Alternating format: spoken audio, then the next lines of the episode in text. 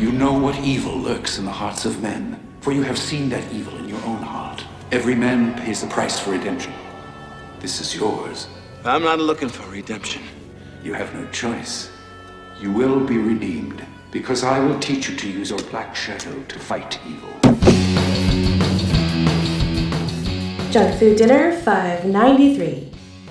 It's thirties Pulp Heroes Week, junkies. First, a detective faces down a mutant mafia in Dick Tracy. Next, with Howard Hughes' tech, a pilot becomes the Rocketeer. Finally, an opium kingpin becomes a psychic superhero in The Shadow.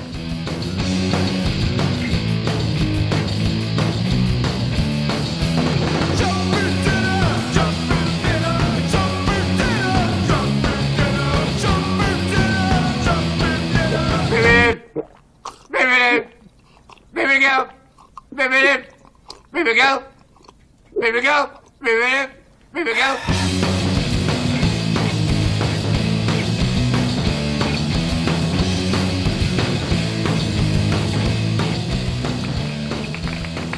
Welcome to Junk Food Dinner, episode five ninety-three. This is the podcast where each week we scour the internet, video stores, and cable television, searching for the most outrageous and interesting cult films. In Ohio, I am Kevin Moss, and I'm joined by my California co-host Parker Bowman in the five five nine and Sean Byron in L A. This week, we look at a trio of big-budget nineteen nineties movies about pulp heroes of the nineteen thirties, starting with Dick Tracy from nineteen ninety, The Rocketeer from nineteen ninety-one, and The Shadow from nineteen ninety-four. But first, gentlemen, how you doing this week? Feeling pulpy? Feeling noir-y? Feeling uh, like you want to drive around in one of those sweet, old-fashioned nineteen thirties automobiles? I do. I do. I've been calling ladies dames all week long. Mm-hmm. It's uh, it was a wonderful time. Just for slang, I guess. Like maybe like the slang and the cars were like the only good part of that time, but but it's wonderful nonetheless for those two things. Well, and the cool suits that everybody was wearing around town. I, I think that was kind of cool back then. Yeah. Yeah. The architecture was pretty sweet. Yeah, that architecture was pretty good. And the, the fact bi- that like you could put on a bandana and your nose would grow really big. I liked oh, that. Yeah. and and the billboards for cigarettes were out of control back then. Yeah. The cigarettes themselves were out of control. Oh, yeah. Mm-hmm.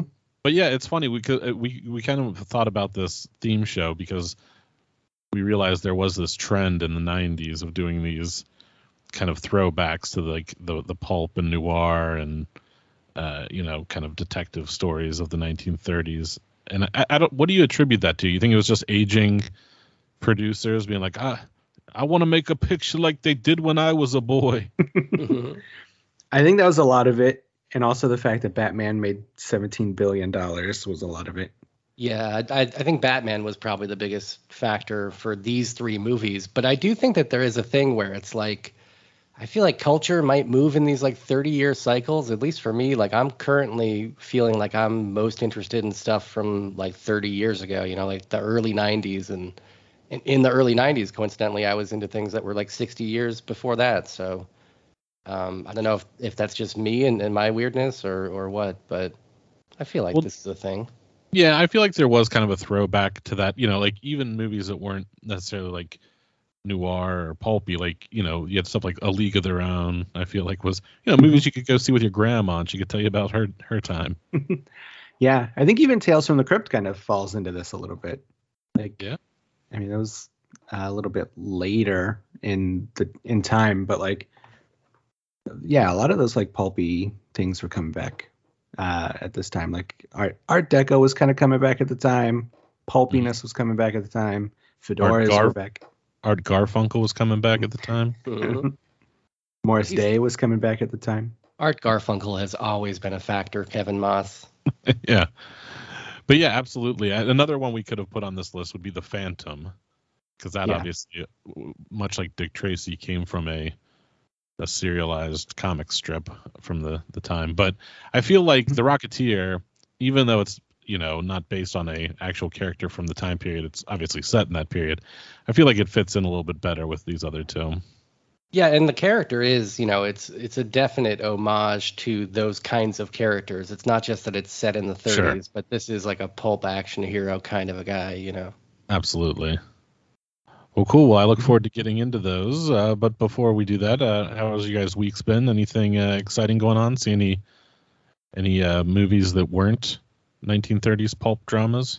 I saw a few movies. I also went to the Philharmonic. Uh, I, I can state that I've now left my house for something, so that was cool. Pretty exciting this past week. Got to see some uh, classical music performed by the L A Philharmonic, so that, that was really nice. But movie-wise, yeah, saw a bunch of stuff. Saw um, a few things that I was not impressed with that I had never seen before. I saw The Invisible Man from twenty twenty. Didn't, did not really love it. It was, it felt like this weird kind of superhero take on The Invisible Man. Did Did you guys get into that yet? The Elizabeth Moss yeah. one? Mm-hmm. Well, she's my cousin, so I got to, you know, keep it with him and uh, keep it close to the vest. But I, yeah, I didn't love it either, but I didn't hate it. I actually saw, I think that was the last movie I saw in the theater before uh, COVID happened. Um, and yeah, I didn't, I didn't love it, but I didn't hate it either. I know Parker hated it. I do hate it. I think if you have an invisible man, he has to be invisible one hundred percent of the time. That's like the whole point of him. Maybe like having a werewolf and like he can just be a werewolf all day. No, it's got to be the full moon. Yeah, and it's, I mean, I, I know that they're trying to like root it in, you know, actual maybe like semi-plausible technology or whatever, but it just, it comes off hokey. Just, yeah, just give me like a, a cursed ring or something. You know what I mean? Like make it supernatural. I don't know. I also saw... Wait, flat- hold on real quick before you change subjects. Um, you know what I just recently discovered is the nineteen fifties Invisible Man T V series, H G Wells' The Invisible Man. Have you ever seen this? No, I haven't, mm-hmm. but I'm very interested. It's on IMDb, like whatever their streaming service is, which is free. But uh, yeah, if you like, you know, the uh, Claude Rains' Invisible Man and... Uh, you know, nineteen fifties television. I, I think it's worth checking out. Yeah, I, I would totally check that out. That sounds good to me. I, I think I was mentioning a couple weeks ago that I had seen that. Um, is it called the the Return of the Invisible Man? The one with Vincent Price, which yeah. was okay. Like I'm always craving Invisible Man content. I, I think it's such an interesting, um, you know, potential character, but sometimes that you know it doesn't always work out. Um, you know, I also saw Flatliners from oh, yeah. uh, nineteen ninety. Didn't love it. Kind of lame, I thought. Um, saw Nightbreed for the first time. Whoa. And it, probably I saw the wrong cut. I don't know, because I thought it was, like, pretty bad. I, I mean, there were things to, to love about it. I mean, it was very ambitious. I love that there is so many different creatures in it or whatever. But, like, a lot of them look kind of junky uh, in high def. And the story is, I don't know, just pretty dumb. Did you guys enjoy Nightbreed?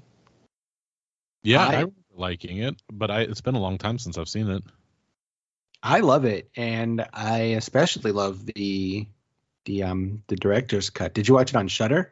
I watched it on Shudder. So I th- is that the director's cut? I think it is, right? But I'm, it's not like the full full director's cut or something.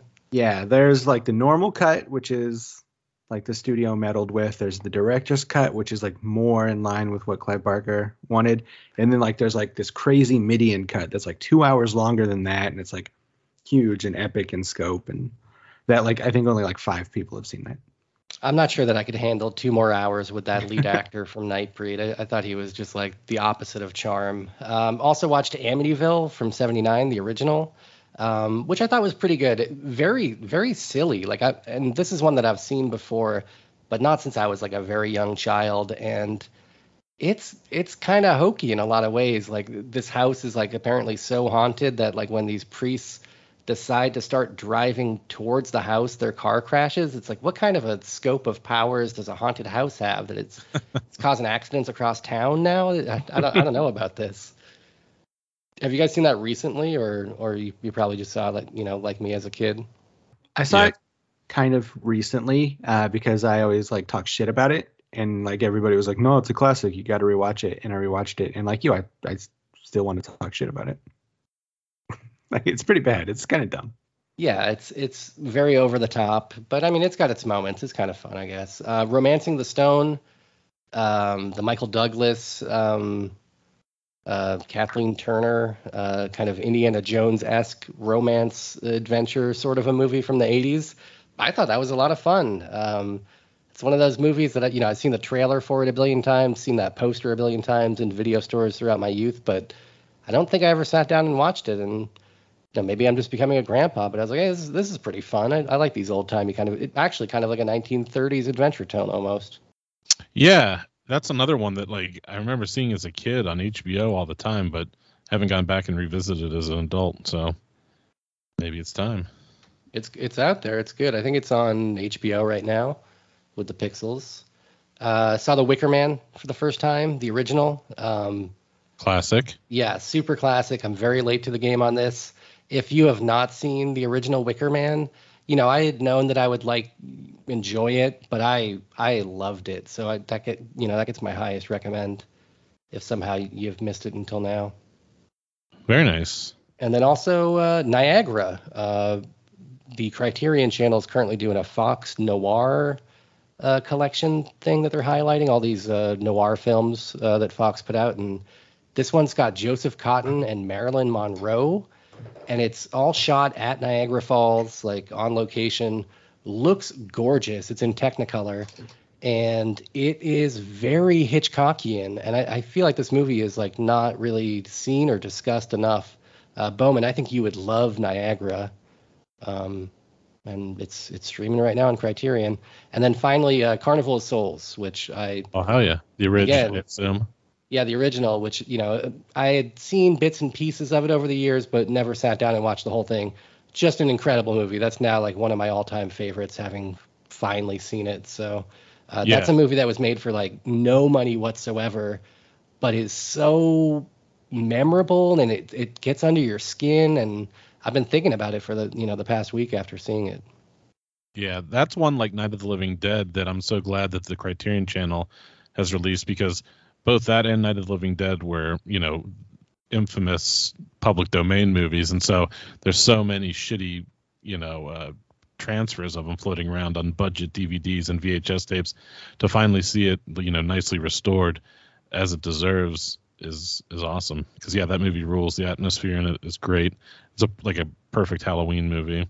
Yeah, uh, the the abandoned, you know, it's not quite an amusement park, but pleasure center or whatever, whatever the hell that is there out on the Salt Lake is so cool and spooky. And like the the locals that they get to play these roles are all kind of, they're like slightly off and they feel like they're in like a David Lynch kind of a universe. I don't know. I, I really loved it. Nice. And yeah, my mom is a big fan of Niagara. So I'll tell her you said what's up. Oh, nice. Have Have you seen it?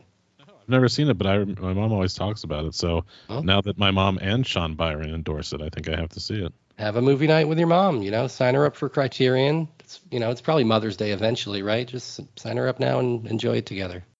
Will do. What about you, Kevin Moss? Have you have you seen The World? Have you seen any movies? Have you seen anything? Yeah, a couple things that I just wanted to mention real quick. I saw, um, while I was in New York, I saw the movie The Spine of Night at the uh, Village East Cinema over in the East Village. And um, yeah, it was, it's, if that's the one we talked a little bit about, I think, when it played at um, either South by Southwest Fest or Fantastic Fest or one of those.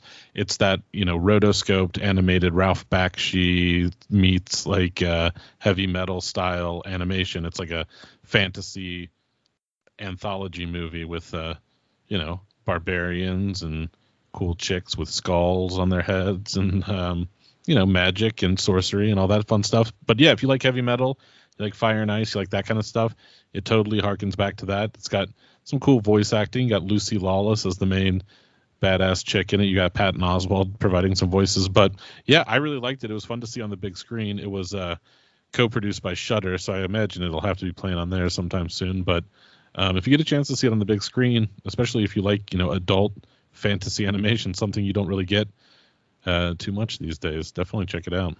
Would you say that this film is psychedelic? Absolutely. If you can smoke a heavy doobie beforehand, all the better.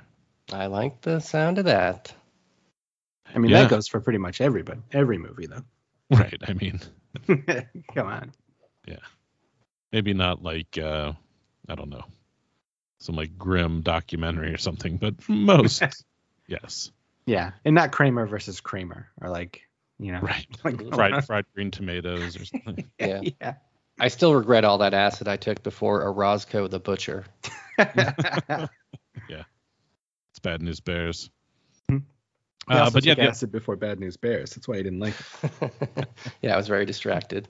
Absolutely. Um, but the other thing I wanted to mention is I went and saw the Mystery Science Theater three thousand live Time Bubble tour. The one that came through town recently. Uh, they play, you know, they had the uh, the bots there, and uh, they were doing their thing, and they riffed on the the movie that we did, Making Contact, several uh, years back on J F D, which was fun to see. I forgot how fucking batshit crazy that movie was, um, but yeah, it was a lot of fun.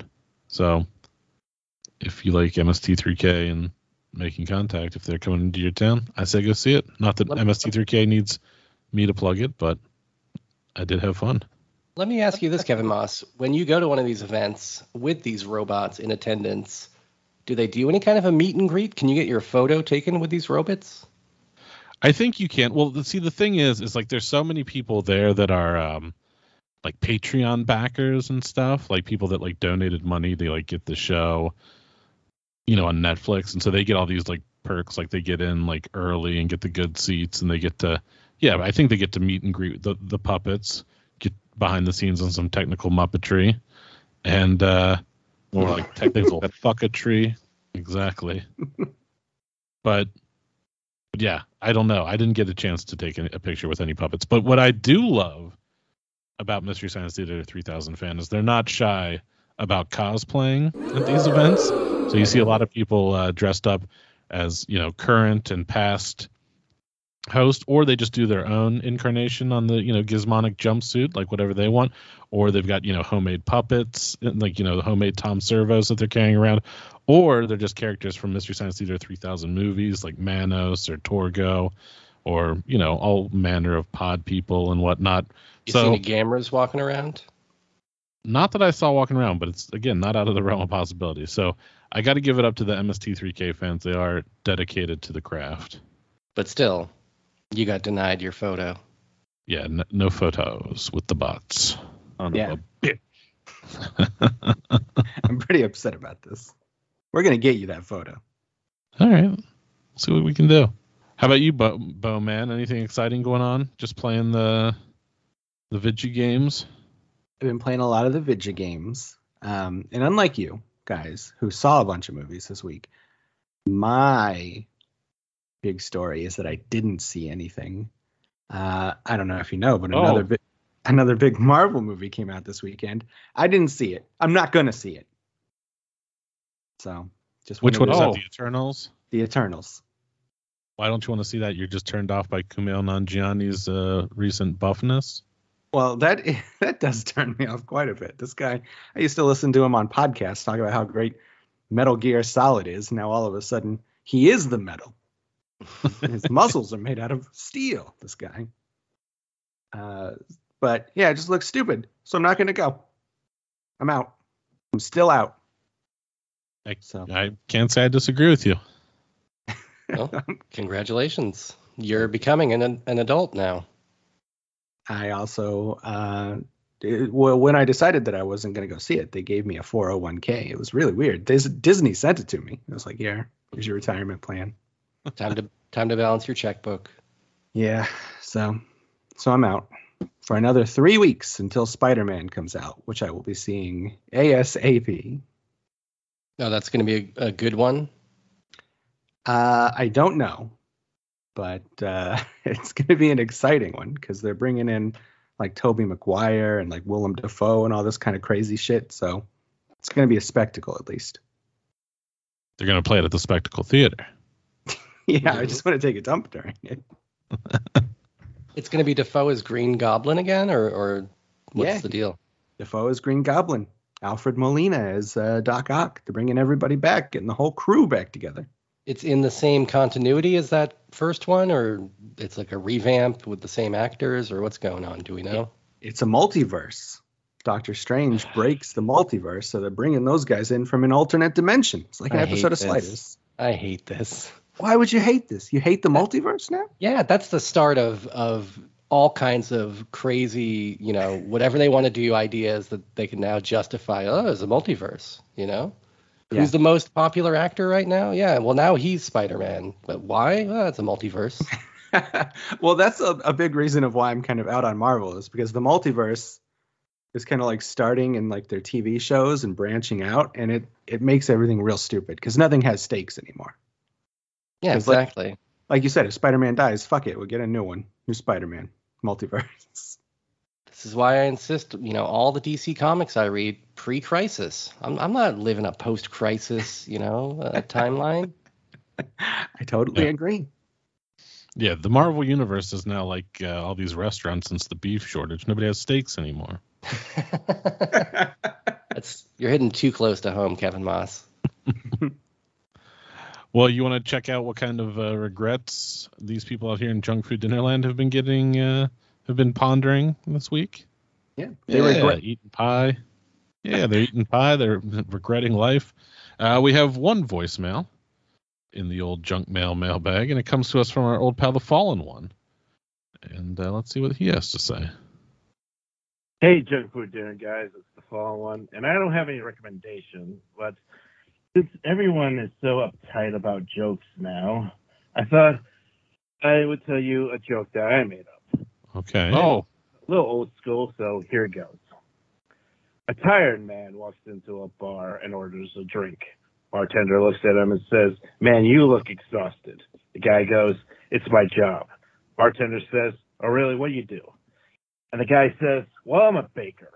I have to wake my ass up at five a.m. to get to the bakery down the street to make cookies, cupcakes, donuts, pastries. I have to make about one hundred of these uh, once we open up shop at nine. Once nine o'clock uh, uh, rolls around, that's when we get customers and cake orders. Just today, I have to uh, bake about ten birthday cakes and twenty wedding cakes before the end of the week. Once five p.m. rolls around, that's when we close up shop and I have to clean the kitchen. But my day is not done yet. After I drink this drink, I have to go home and set up for my master class. See, I teach everyone, anyone online, uh, the art of baking. I set up the cameras, the lighting, and once I'm done, uh, finished filming, I have to make dinner for me or my kids. Long story short, my wife and I are getting a divorce. She cheated on me with a several lesbian, and now she, she's a full-blown lesbian. Anyway, after dinner, I tuck my kids to bed, and I have to finish editing my video by adding some uh, royal-free music for flavor before I post it online. Once it's all over, I look at the clock, and it's about uh, one a.m., and I try to get some sleep. Uh, I do this every day to pay my bills, uh, my child support, and my alimony. Bartender looks at him and says, no, geez, I, no wonder you're so tired. I'd be tired, too, if I was a chronic master baker. So that's about it, you guys. See you guys later. I thought this was a lot of fun.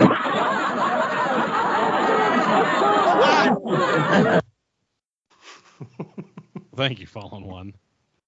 Might, might want to work on that setup there. T- took a long time to get there. But I appreciate where you're going with it. Um, I think the setup's the best part. Okay. All the best jokes have really super long setups. I was, at some point, I just felt like the Fallen One was just telling us his life story, telling us his problems.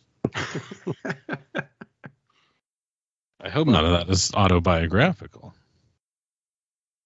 You think the Fallen One bakes goods? Maybe. Maybe that's how he got his nickname. Like he tried to get the dough to rise, but it didn't work. Mm-hmm. All right. Well, if you'd like to tell us a joke or tell us a regret or sing us a song or tell us about, you know, what you think of the show or any anything for that matter, call us up. We're here for you. We're like, uh, you know, uh, telemedicine. You know, we're, we're like your th- online therapist. Give us a call. Let us know what you're uh, thinking at um, three four seven, seven four six, JUNK. That's three four seven, seven four six, five eight six five. Or if you're like me and you have a hard time remembering that number despite saying it every week, uh, you can just go to Facebook and hit the handy-dandy Call Now button and be instantly connected to the Junk Food Dinner voicemail line where you can let your thoughts just go. See what happens. Uh, or you can That's send us real entrapment. It's real entrapment, but it's real fun. So pick up the phone and dial now, or you can send us an email at j f d podcast at gmail dot com. All right, let's get into some nerd news.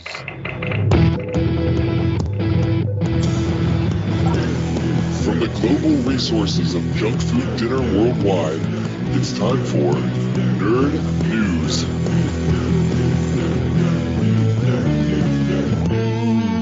Uh, first piece of nerd news that I have, some sad nerd news, and that is that Dean Stockwell has passed on into death. Uh, Stockwell, you might know him from a lot of different things. I think a lot of people know him from Quantum Leap. You know, I know him from Blue Velvet, Paris, Texas. He's in a great episode of The Twilight Zone called Equality of Mercy, where he plays a uh, a U S um, lieutenant attacking a group of Japanese soldiers. Uh, that episode's also got Leonard Nimoy in it. Uh, he was in The Werewolf of Washington, lest we forget. He was The Werewolf of Washington. But he's been at it since he was a kid. I mean, he was a child actor. He was in The Boy with the Green Hair in nineteen forty-eight. He was the boy with the green hair. I mean, everything he's in, he's badass in. But yeah, I mean, he's got truly an impressive IMDb. Um, you know, he's in Dune. He's the original Dune. He's... Uh, I mean, he's all over the place. He, he's got over two hundred credits to his name as an actor. Like I said, starting as a child actor in the forties and working up all the way to his death. Uh, everything from, you know, Oscar-nominated movies, big-budget stuff, to straight-to-video nonsense and uh, goofy cult pictures. So uh, he, he's all over the place, but whatever he's in, he's he's pretty much guaranteed to be sweet. But yeah, who doesn't love Dean Stockwell? How about you guys? Do you love Dean Stockwell, and are you sad to see him exit this mortal coil? Coil. He's uh, he's my favorite grocer. He does yeah. Stockwell. Mm-hmm. Uh-huh, that's him. He was uh, yeah. Duke Nukem on Plan- Captain Planet and the Planeteers. Come on. Okay. Uh, I I just know him from from uh, the Quantum Leap. So, and I've only that's seen. That's not like- true. You know, Beverly Hills Cop two. Ever yeah, heard but. Of it? The Legend of Billie Jean, buddy. Yeah. Uh, well, I don't mean, remember well, the time that he played Bob Grimes in To Live and Die in L A, or as his friends called him, Old Grimy. Yeah. yeah. He was in that Neil Young Diva movie we did, Human Highway. Oh, yeah. Didn't he co-direct and write that movie, actually, I think, besides just starring in it? Yeah. I believe.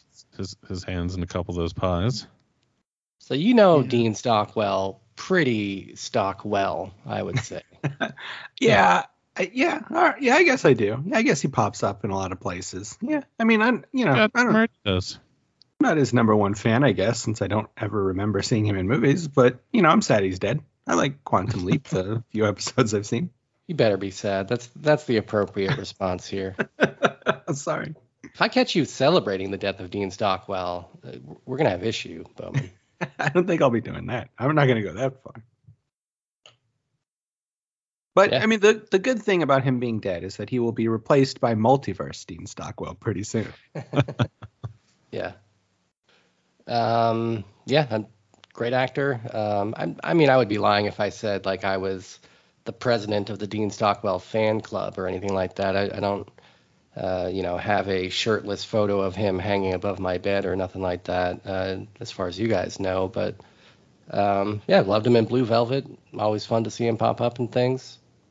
Yeah. And I look I look forward to continuing to see him pop up in things because I mostly watch old movies. So. Yeah. Well, and, and I, I was a little over-exaggerating saying he worked all the way up to his death. It's like he took the last uh, six six or seven years off to, you know, just chill out. Enjoy the last seven years of your life. Why not? I think that's reasonable. I think so. I think we I, can give the man seven years. I hope to get the same. yeah. Just let us know when you're seven years away from death, and we'll let you quit J F D. That's in all of our contracts. Yeah. Right. Uh, speaking of our contracts, it's also in our contract that we each get one free copy of a new vinyl that is coming out this Friday. Uh, TerraVision Records is bringing the Freddy's Nightmares soundtrack to vinyl for the first time oh. ever. uh, you guys may remember the short-lived television show Freddy's Nightmares, starring Freddy Krueger. Um, apparently, Not the character, the real guy. The real guy, yeah. uh, and apparently, there was some music on that show, and they're releasing it for some reason. Uh, I have to imagine that it's all like just like the music that they play right before commercials and right when they get back, like that music from Saved by the Bell. But uh, I don't know. I've seen a few episodes of the show. I don't remember any music. Uh, I don't know who's clamoring for this, but probably somebody. Uh, are you guys going to pick this up? It's actually going to be the music from the commercials, and leading off the disc is the uh, Crossfire song from that commercial. So I'm I'm pretty hyped on that. Um, I don't know. I, I would have to hear this music. I, I've seen a few episodes of this show. You know, some of them got those videotape releases back in the day, but it wasn't like a show that got a comprehensive release, at least for a long time. Um, so I haven't seen a ton of this show. Maybe there was some great music buried somewhere in there, but I, I kind of doubt it. It's probably just a shameless cash grab. Yeah, like you guys, I, I haven't seen much of this show. I feel like as for someone who loved Freddy as much as a, as I did as a kid, I should have seen more of this. But like you said, the show's pretty short-lived and didn't get played a lot in syndication or in repeats, and it hasn't had a, a, a very widely available home video release. So, yeah, maybe this is the first step, uh, getting the soundtrack released, and then maybe the actual show will get released sometime soon. But, yeah, I I can't imagine what this music would be other than kind of just – you know, cheesy uh, synth, you know, scary tunes. But I don't know, maybe it's worth a spin. But yeah, it's a record with Freddy Krueger on the front. It's going to sell. People are going to buy this. um, you know, and yeah, like I said, hopefully maybe this is the start to get the uh, the show released so we can all finally see it, see what see what these tunes are all about. They that Terrorvision does release some cool stuff though. They put out all the music from uh, um, Unsolved Mysteries. And that's badass. Uh-huh. That's a, it's a fun record to have in your oh, yeah. Want to creep yourself out, just put that on. That sounds fun. Uh, this Freddy will be coming out in a, a single L P uh, of the best of, or a three-disc collection. There's also a bundle that's got a shirt and some pins and stickers and crap, so that's fun. Yeah, who doesn't love some crap? I love crap. Go buy some crap. Well, if, if you're in the mood to buy some crap, um, I got a Warner I, Warner Archive Blu-ray to recommend for you guys. It's uh, The Last of Sheila, which is a nineteen seventy-three murder mystery movie starring James Coburn, James Mason, and Richard Benjamin. Uh, this is a movie that I really love. It's it's a really um, kind of unique murder mystery. It takes place in like multiple cities in the Mediterranean. Um, I recommend not reading anything about it if you are even remotely interested, just based on an early seventies murder mystery with these actors. You know, if that sounds like your speed, I say just give this a blind buy. Don't read the, the plot summary, which will spoil a little bit of it, because um, I love this movie. I've seen it a few times now, never seen it with great pixels. It's It's been a movie that's been kind of um, hard to find uh, over the years, but uh, it was actually written by... Um, music composer Stephen Sondheim wrote this uh, together with uh, Anthony Perkins. They co-wrote this, and um, it's it's really good. So, uh, like I said, this is coming out this week from, uh, via Warner Archive. It's probably about twenty bucks right now on Amazon, but I, I think if you wait a few weeks, these tend to drop down to about fifteen-ish. Um, but have, have you guys seen this? Have you heard of The Last of Sheila? And are you interested in, you know, an early seventies murder mystery with uh, Coburn and Mason and Richard Benjamin? I have not heard of this, but I am going to spend a lot of time later talking shit about Stephen Sondheim, so I'm not interested in this. There's no music in it. I mean, other than like, you know, whatever incidental background music. Yeah, I have not even heard of this, but... um according to reviews, it's a crackerjack brain teaser, even if you forget it two minutes after you see it, says Movie Metropolis. A devilish, devilishly complicated thriller of superior class, says Roger Ebert. All right, I'll check it out. I know how you trust Ebert. You've sold me.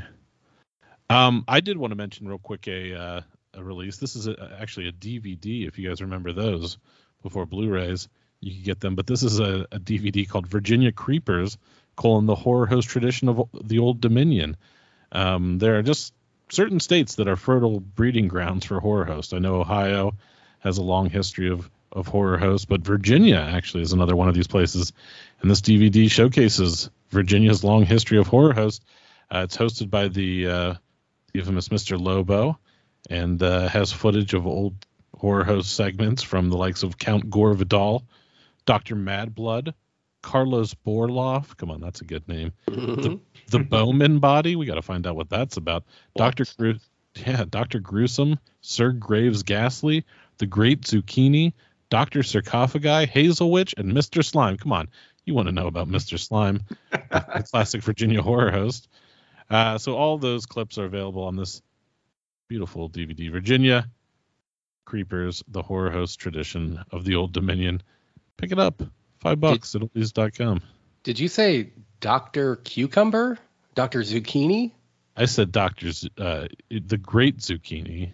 Doctor Gruesome. It's like a sexual euphemism, right? I hope so.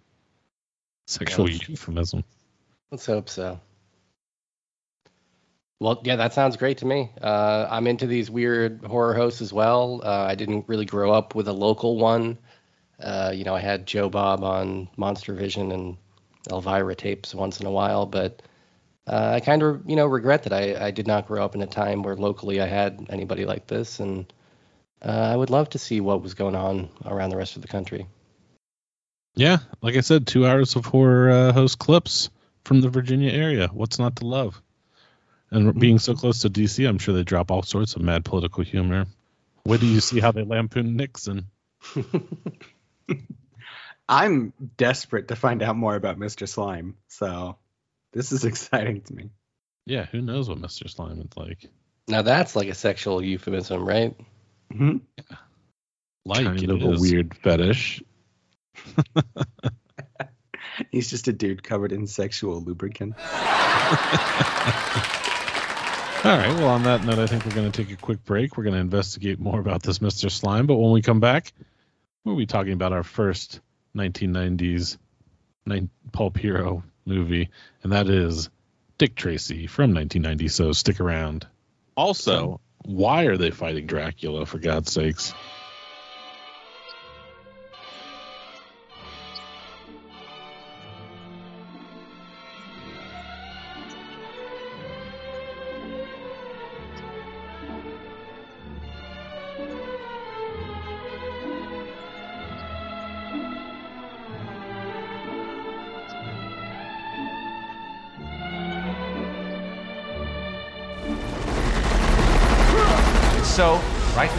We have a singular and unique event to present to you. Giving his first television interview ever, we have with us, in person, the most famous officer of the law in American history. I'm speaking of Detective Emeritus Dick Tracy.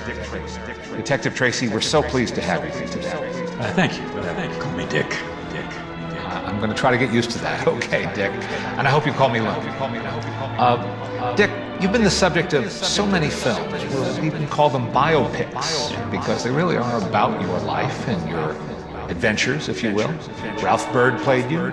Morgan Conway played you. Of course, Warren Beatty played you. I wonder, which of these films you think came closest to capturing the essence of the real you?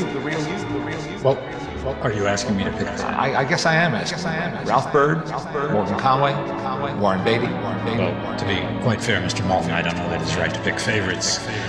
Warren Beatty. Warren Beatty. Uh, uh, Beatty was was uh, he he was uh, he was uh, he was he was wonderful. No. No! Well, you know, he, he not only starred in the movie playing you, he directed it, he produced it, and he even wrote something. Well, it, he certainly doesn't seem to have a low opinion of himself, if you know what I mean. But but I, I don't mind that. And, and, and I will say that I think that the scenery is a little phony, you know? Now, whether that was intentional or not, I really couldn't say. But I, I don't know why you ever wanted it to look real, like the Ralph Bird movies. Physically, physically, the man looks surprisingly like me. I mean, surprising, surprising, surprising. But how similar we are to one another, that's that's that's a horse of another color. Right? Crime does not pay. That movie of, of Beatty's, uh, it gave you a feeling you were in something, you were in sort of musical comedy. You know? In fact, there were songs in it actually written for the movie by Sammy Sondheim. Uh, excuse me, Sidney, Sidney Sondheim, who's a very well-respected uh, uh, Broadway producer, very, very well-respected, even though, even though, as you know, he's uh, kind of public about running around being what I would call a knee-jerk liberal, you know, and that's, uh, that's something I don't have a tremendous amount of patience for. I'm a conservative. conservative. However, I, I, I've never got it. I've never got it. So I, I don't want to see. I don't want to judge. I don't want to judge. Okay? Okay? Okay? Okay? No, of course not. From Touchstone Pictures. Let's go! Big Boy Caprice. Flat Top. Prune Face. Mumbles. Lips Manless. And the Blank are out to get the greatest detective of all time. I'm rubbing him out. I want him dead! Nobody touches Tracy but me. Tracy, Tracy. Tracy? You mind if I call you Dick?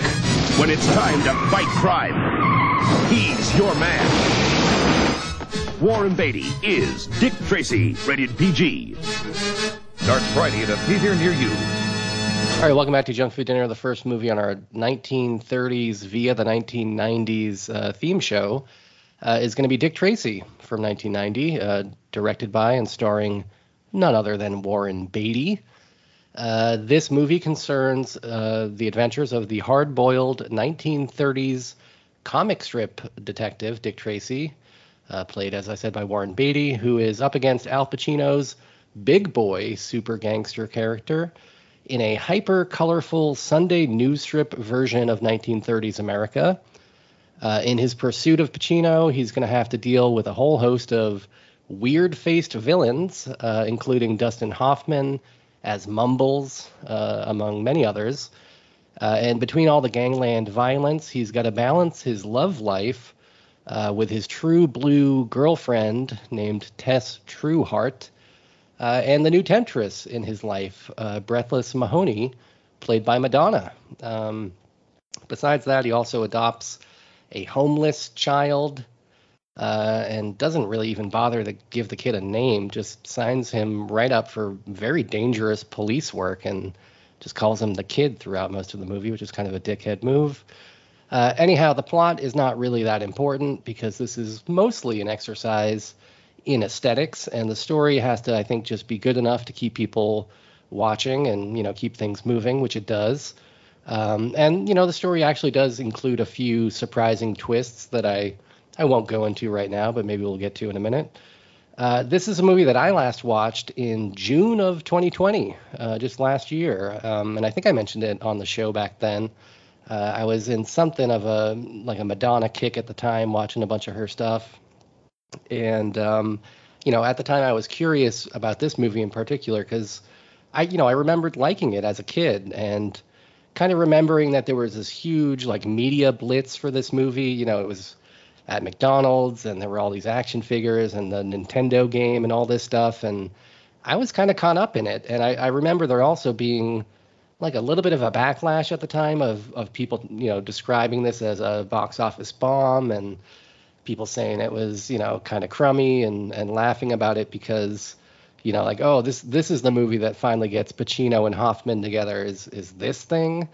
Uh, but, you know, as a dumb little kid, I, I thought, hey, this thing is weird and colorful and has all this, you know, special effect makeup that I enjoyed. And Uh, as an adult, was curious to see if I would like it. And, um, you know, the, the rewatch panned out pretty well, well enough that I uh, decided to pick it for the show this week. Uh, let me run down some of the other cast members in this, because it's a very good cast, in my opinion. You also got, besides the people I mentioned, uh, you have Seymour Cassell in this, um, playing Sam Ketchum, who's like Dick Tracy's, you know, number one assistant kind of a guy. Uh, you got Dick uh, Dick Van Dyke in this as the D A. You got Paul Sorvino playing Lips, the gangster, in this, which is kind of fun because he's he's also in The Rocketeer that we'll we'll be talking about next. Uh, you got Kathy Bates. You got James Tolkan, the principal guy from Back to the Future, uh, uh, you know, character actor that I really like. Uh, James Caan, Charles Fleischer, Catherine O'Hara, Mary Warnoff's in this for like half a second. Yeah.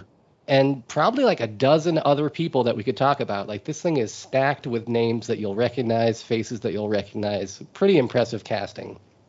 You know, I, I will say uh, Warren Beatty himself is kind of boring, but Al Pacino and Madonna, I think, do a great job supporting him. You know, and, and I think, to be honest, I think Madonna's n- not really a, a bad actress. I think maybe at the time she got kind of a reputation for like being a crumb bum actress, or like maybe she, sh- you know, people thought she should stick in her lane or something like this and just, you know, stick with music. But I think she's pretty good in this, you know, maybe not as good in this as she is in like A League of Their Own or, or even Desperately Seeking Susan. But I don't know that there was another actress at the time in nineteen ninety that would better uh, fit this role of like being a nineteen thirties style blonde bombshell. You know, she looks like a Carol Lombard or something like this.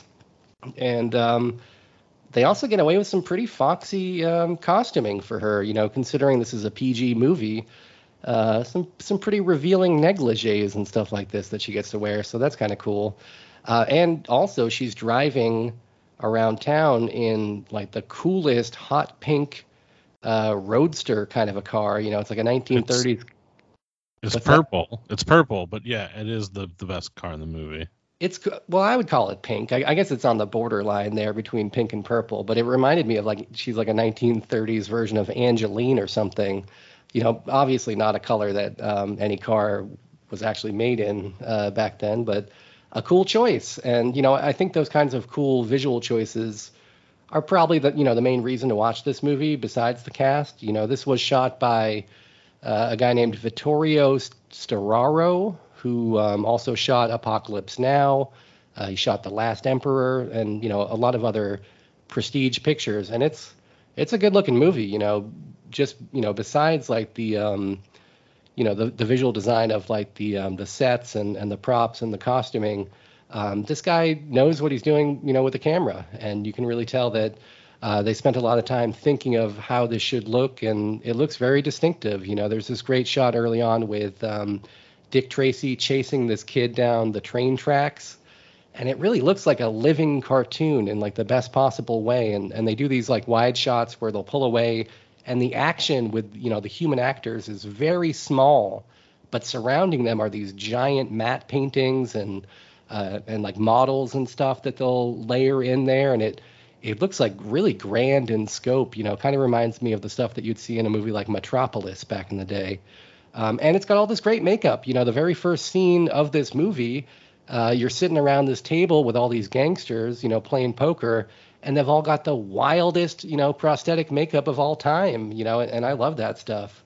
Um, I don't think we will maybe ever see another movie uh, in our lifetime that has this many different uh, prosthetic makeup designs in it, you know, let alone in one scene, just even in a movie. Um, and all of them look pretty cool. You know, I think Prune Face was probably my favorite as a kid. I still like that Prune Face, but maybe these days I... Uh, might tend towards the blank face as being my favorite, but they're all uh, pretty fun. And there's funny stuff in this, like intentionally funny stuff. You know, I, I think everything with uh, Dustin Hoffman's Mumbles character is pretty fu- pretty funny stuff. Um, you know, there's a, a scene early on where they're cutting between uh, Pacino doing his Pacino thing where he's, you know, over the top and shouting at the other gangsters at his nightclub.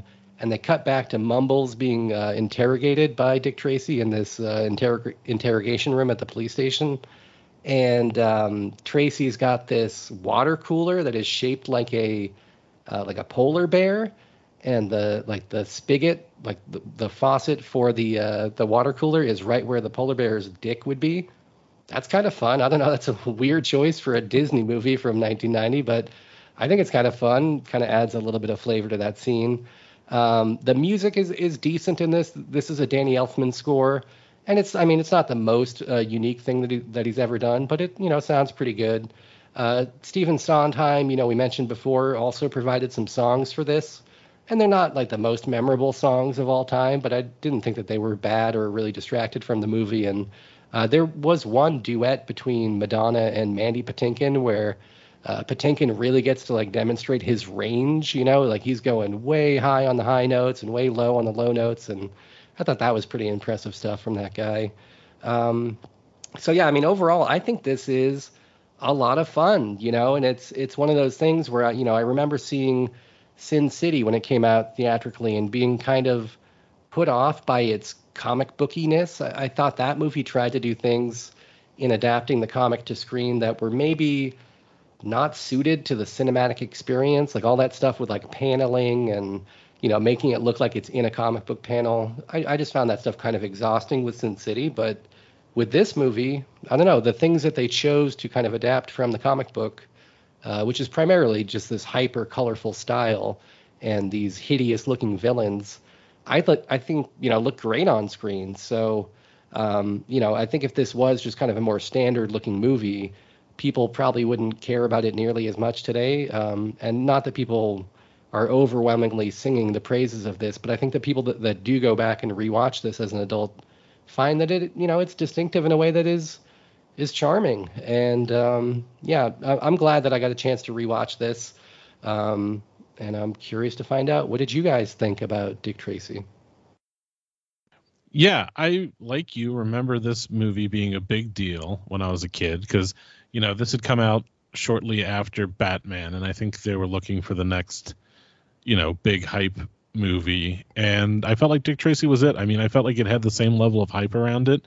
I don't think it was received nearly as well, and I don't think it lived on as long as Batman. But at the time, it felt pretty comparable, like you said. I mean, it was everywhere. It had, you know, the video games, the toys, there was T-shirts. I remember, you know, it was on, uh, you know, uh, Cap'n Crunch boxes, and, you know, you, you couldn't not see Dick Tracy. I remember having the Dick Tracy fun book as a kid, little activities and jokes and whatnot. Um, uh, he was everywhere. But yeah, I remember I saw this movie in the theater with my grandparents, which was appropriate because my grandparents were equally hyped on this movie, which was weird because they didn't re- usually get hyped on modern movies, but I think they were both fans of Dick Tracy, the comic strip. So they're like, cool.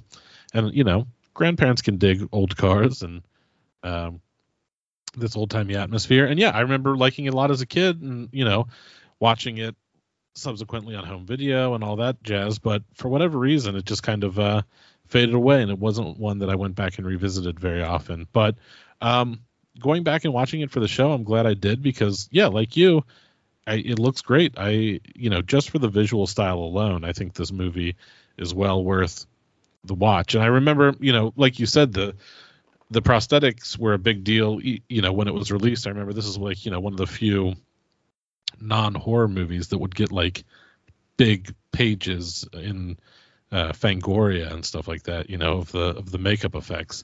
So and I, so I was really, uh, you know, appealed to that aspect of it as well. And yeah, wh- I mean, when this came out, did you guys knew, know who Dick Tracy was? Like, this was the first introduction to Dick Tracy for me. I wasn't familiar with the comic strip or the cartoon or anything like that. I, yeah, I think this is how I learned about it, was via the marketing blitz, because the, the comic strip was, I believe, long gone before we were born, right? right? From from the yeah. newspapers. I think so, yeah. Yeah, I, I'd never heard of him. Yeah, but I mean, it's clearly trying to do that, like kind of what, what Tim Burton did with Batman. But I think the visual style, I mean, it works well. I mean, like you said, there's those scenes where it's just a gigantic matte painting with like just a little segment of live action going on. And I think that works really well.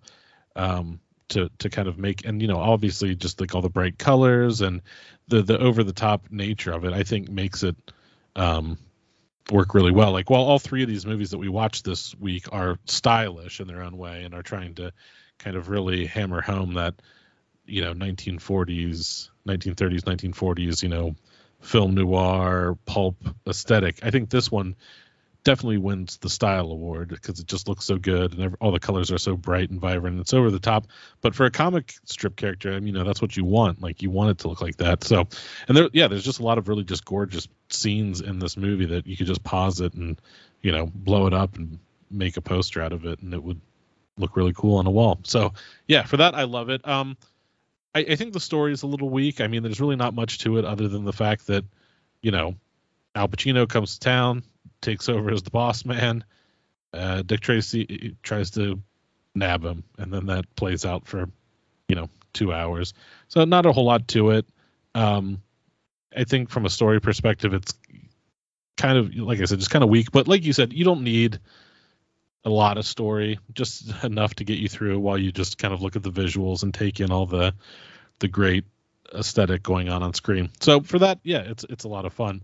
Um, I think Warren Beatty's fine in this. I mean, obviously being the star and director, he's taking on double duty, and I think he looks the part, and he um, portrays it pretty accurately. He's not amazing by any means, but I don't think you have to be. I think the stars of the show really are the the costumes, the backdrops, and the uh, prosthetic effects, and, and Dick Tracy's just there to kind of look cool and manly and, uh, you know, not really show any emotion, and I think Warren Beatty pulls that off. Um, And, you know, he looks like the the character. I mean, he looks like a, you know, kind of square-jawed, you know, uh, nineteen thirties man's man. So it, it works. Um, and yeah, like you said, just the cast of characters is amazing. Just so many cool actors in this. And um, yeah, you got the little kid from Hook, who later went on to be in Can't Hardly Wait uh, as the kid who's always eating. That's fun to watch him stuff his face with all those various uh, confections from the from back in the day. So that's always fun. And yeah, I yeah. you know eating pie. He's eating pie. He's eating whatever. Ice cream, hot dogs. It's great. But yeah, so I thought it was uh you know it's it's schmaltzy, it's cheesy. The storyline isn't anything to write home about, but like I said, there's enough going on on screen that it's just kind of a candy for the eyes, and for that alone, I say it's definitely worth a rewatch if you haven't seen it in a while. I agree. This movie is definitely worth a rewatch.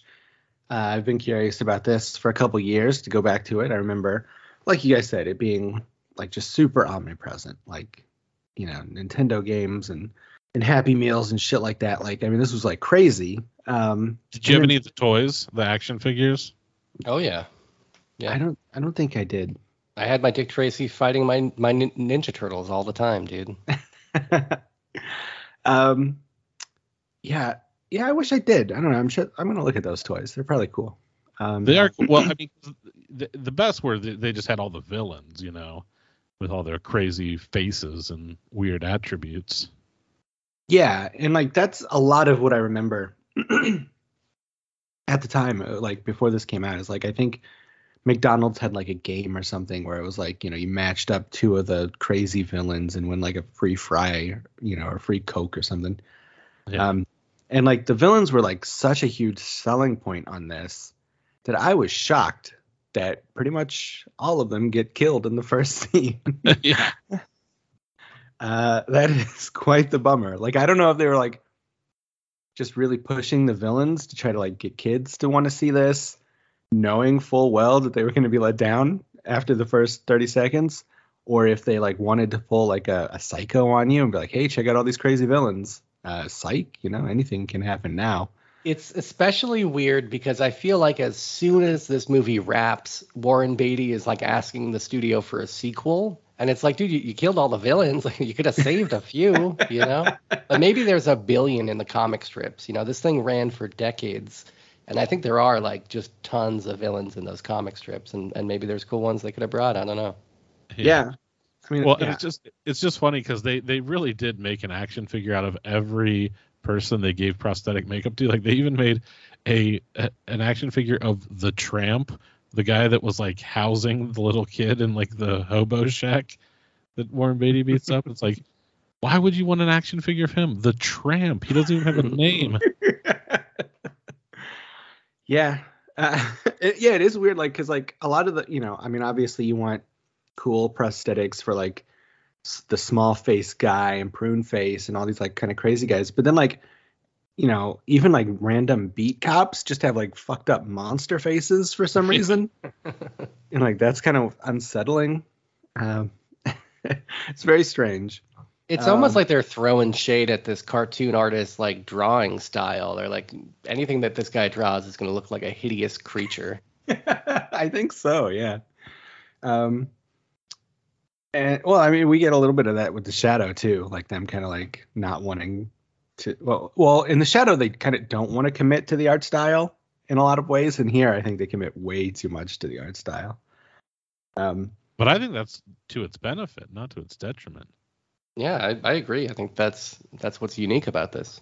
Yeah, it, it is unique, and that's what is good about this movie. But it is also an unrelenting assault on all your senses. Like, yeah.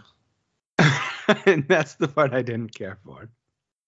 Uh, like it's just like constant primary colors burning out your retinas, constant like ear shattering people yelling like Al Pacino. The, Warren Beatty should have stood up at some point and said, Al Pacino, shut the fuck up. Act like a human or do like do something. Fix your fucking acting. Uh, because he just yells during the whole he's, fucking movie. He's great in this. I mean, what else would you want from a, you know, a ridiculous, over-the-top, you know, newspaper comic strip villain? Like, he should be this broad. Like, you, do you really want a subtle performance from Al Pacino in this role? I don't know. You can be broad without hurting my ears, I think. Well, there's a volume button on your remote. I should have just watched it with the subtitles. Turned it all the way off because it hurt. The Stephen Sondheim songs that play all throughout the fucking runtime suck. Um, I hated them. They, I mean, I feel like it was probably some Madonna shit where like, she'd be like, yeah, I'll be in your movie, but I got to sing like fucking ten songs or something. And they're all really bad. And I love Madonna. She looks great. Her acting, I think, is very good. Like you said, Sean. But Ma- like Madonna, for everything she's done, writes good songs, I assume. Maybe somebody else writes them. I assume she writes her own songs. Great performer, good dancer, good actor, uh, great pop star. Not really known for her singing. And dull ass Stephen Sondheim songs mixed with Madonna's like kind of okay singing. It wears it wears on you. It wears you down. And they do. I mean, there's like, what, two or three montages of her singing cut to Dick Tracy uh, just arresting characters that we've never seen before. Like, I don't know. It's It wears you down. It, it wears you down. um, I like a lot of the backdrops and the, uh, the uh, like, matte paintings and stuff. Like I said, those things are really cool. Like, people running through them. It's, um, it's kind of literal, but like from the comic, but I mean, that works. Like you guys said, that's kind of what this movie excels at, is being very, very literal. And so that's, that stuff's all good. Um, like you guys said, Mary Warnoff is in this, and that's great. Michael J. Pollard is also in this. And oh, he's, yeah. he plays, uh, I think his name is Bug Bailey, the guy who has bugged uh-huh. the bad guy's uh, base and listens in on them. And he's super cool. Um, the lips guy, who's Paul Sorvino. He yeah. is a nightmare to look yeah. at. Very weird looking. Well, it's it's not I'm not him specifically. It's it's him in this makeup, right? Let's not. Yeah. The makeup reminds me a lot of um, Jeffrey Tambor's makeup in that episode of Tales from the Crypt. Mm-hmm. Yeah, except like more. Like he looks like a like a, a citizen of Innsmouth. Like he's like half fish, yeah. half man. That's and, his name, right? Fish Lips or whatever. I think so, yeah. There's a little bit of Maniac Cop in there, too, I think. I think that's accurate, yeah. Um, this is an underrated, understated uh, Christmas movie. Apparently, there are some wreaths uh, during a shootout in the background, so if you want to throw this on during Christmas, please do. Didn't even notice that, and, and I've watched this twice now in the past year. This, it's the scene where he, like, Dick Tracy's walking his girlfriend home with the kid, and like uh, some of Al Pacino's dudes show up and like do like a drive-by shooting. There's Christmas wreaths everywhere. Okay. All uh, right. So, so Christmas movie. So that's I'll, cool. I'll watch it again next month. As you should. Um, I don't like the kid. I think he's like very transparently just there so that kids will, will want to see this and like it and buy the toys, but he doesn't add a lot to it. Um, and yeah, so I don't know. Like, I want to like this movie. I think its aesthetics are cool. I think its cast is great. I applaud it for what it's trying to do, but it's so much. It is just so much stimuli that I, I don't know. If I could watch this like a serial, like if I could watch this like fifteen minutes at a time over the course of several weeks, I would probably love it. Well, I'm, you know, I'm kind of shocked. I thought this was going to be the movie that would bring us, you know, the three of us closer together. I, I thought this was going to change everything, you know, with our dynamic. I, I thought, man, I'm I'm I'm let down, Bowman, and I'm going to have to go back to the well and and figure out what to do with this info. But um, I'm glad that you watched it, and and I hope that you'll reconsider your love not only just for this film, but for old Stevie Sondheim. I think he, you know, he probably deserves it. Um, but that probably about wraps it up for Dick Tracy. We'll come back uh, pretty shortly, and we'll be discussing The Rocketeer, so stick around. Well, we're broke. All of the stock we bought in Gutterball's V H S tapes and Oogie Love's merchandise was a bust. Can you help us get back on our feet by donating a few bucks on Patreon? Go to patreon.com slash junkfooddinner, sign up for just a buck. For the low price of ten bucks, you can become a Dom DeLuise and pick the J F D movies and For just five dollars, you can get access to our library of literally dozens of bonus episodes.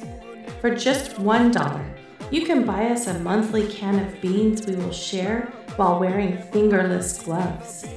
Please help your Junk Food Dinner boys out so they don't have to start doing unscrupulous things under the Queensboro Bridge. I discovered him under the Queensboro Bridge, jerking off punks for fifteen dollars an hour.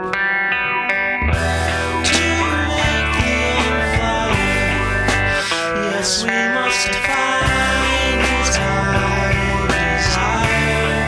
desire. Stand erect and not to take me anything that he could not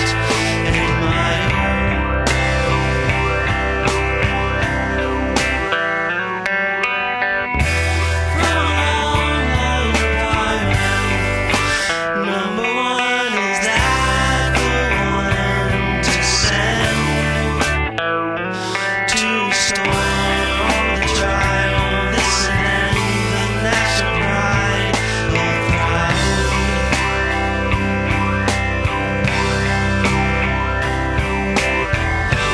question to the lunatic is your day seem like nights? Do your world go together? Gallivan dashed forth, he takes his place, he ends the laughter of the slaughterdogs, takes the softness from his hand and goes. To make the old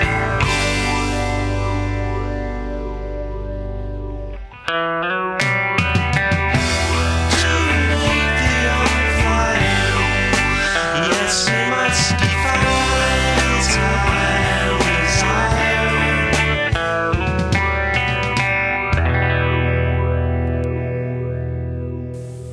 An innocent discovery. I wouldn't touch that if I were you.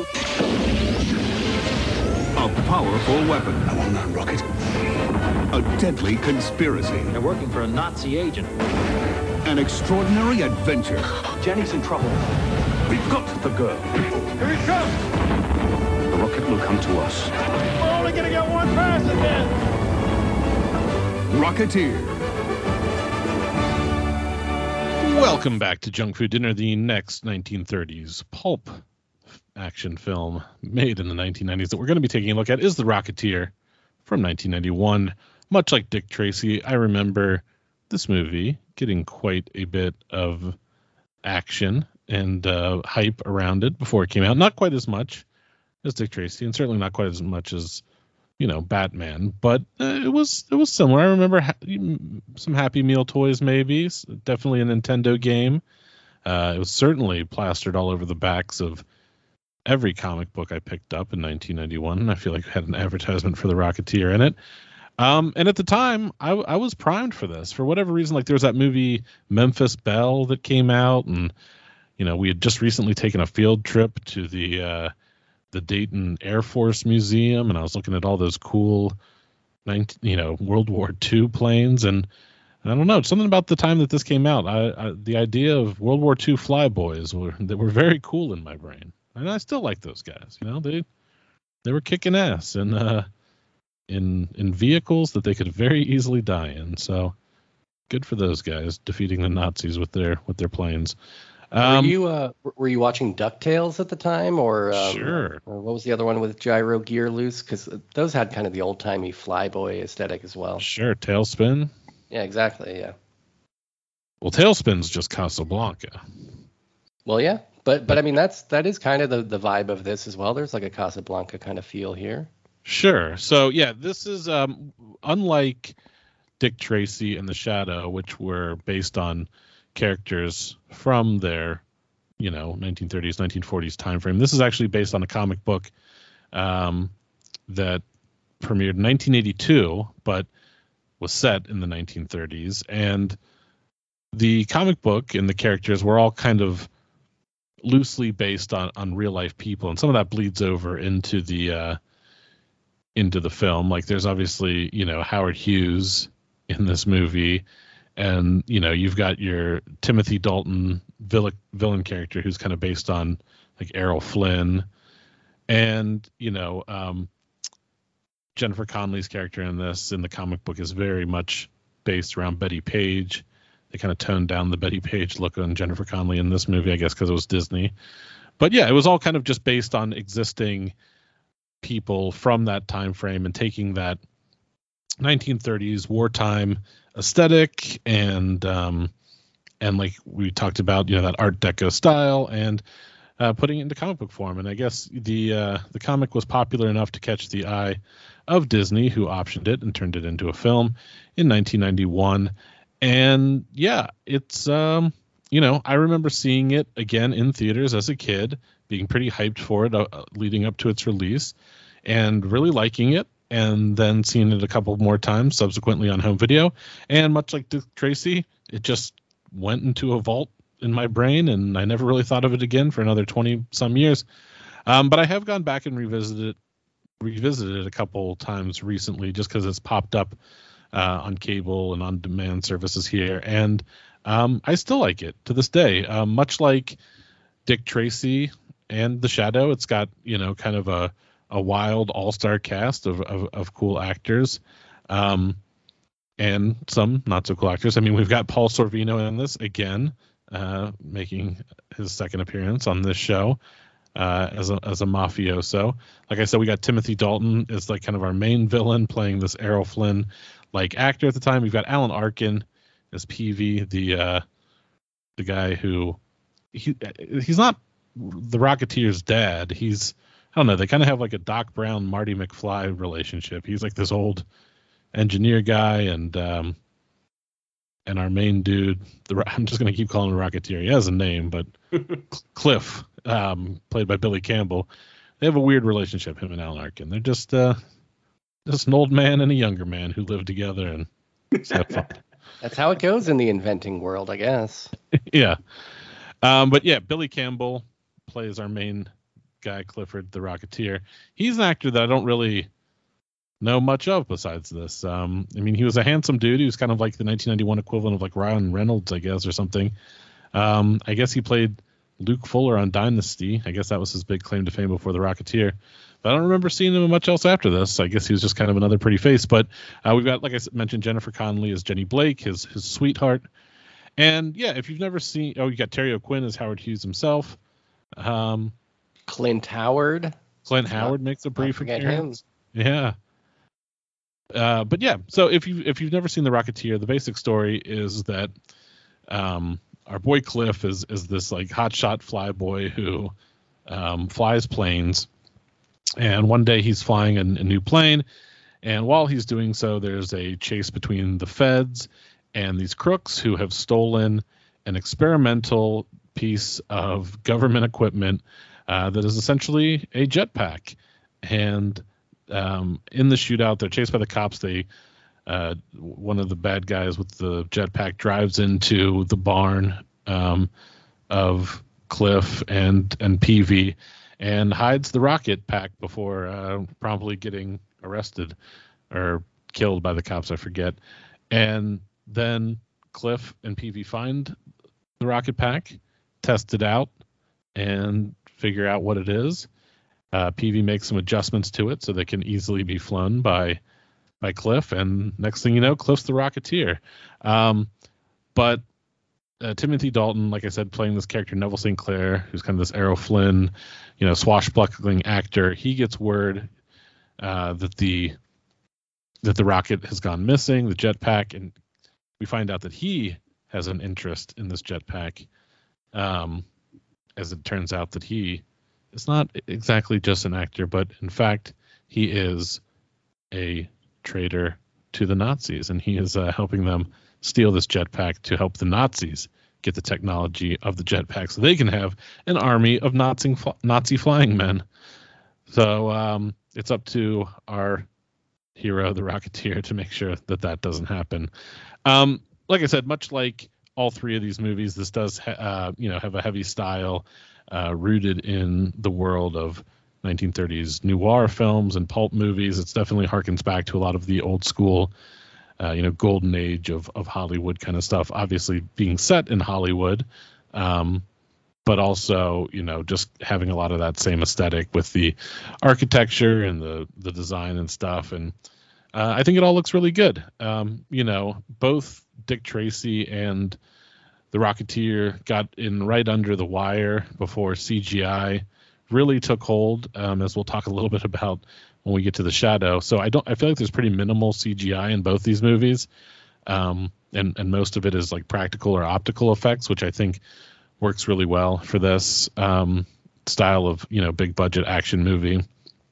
And yeah, I think just overall, um, this one is, is a lot of fun. I think of all three of these, this is the story that I feel like is the most compelling.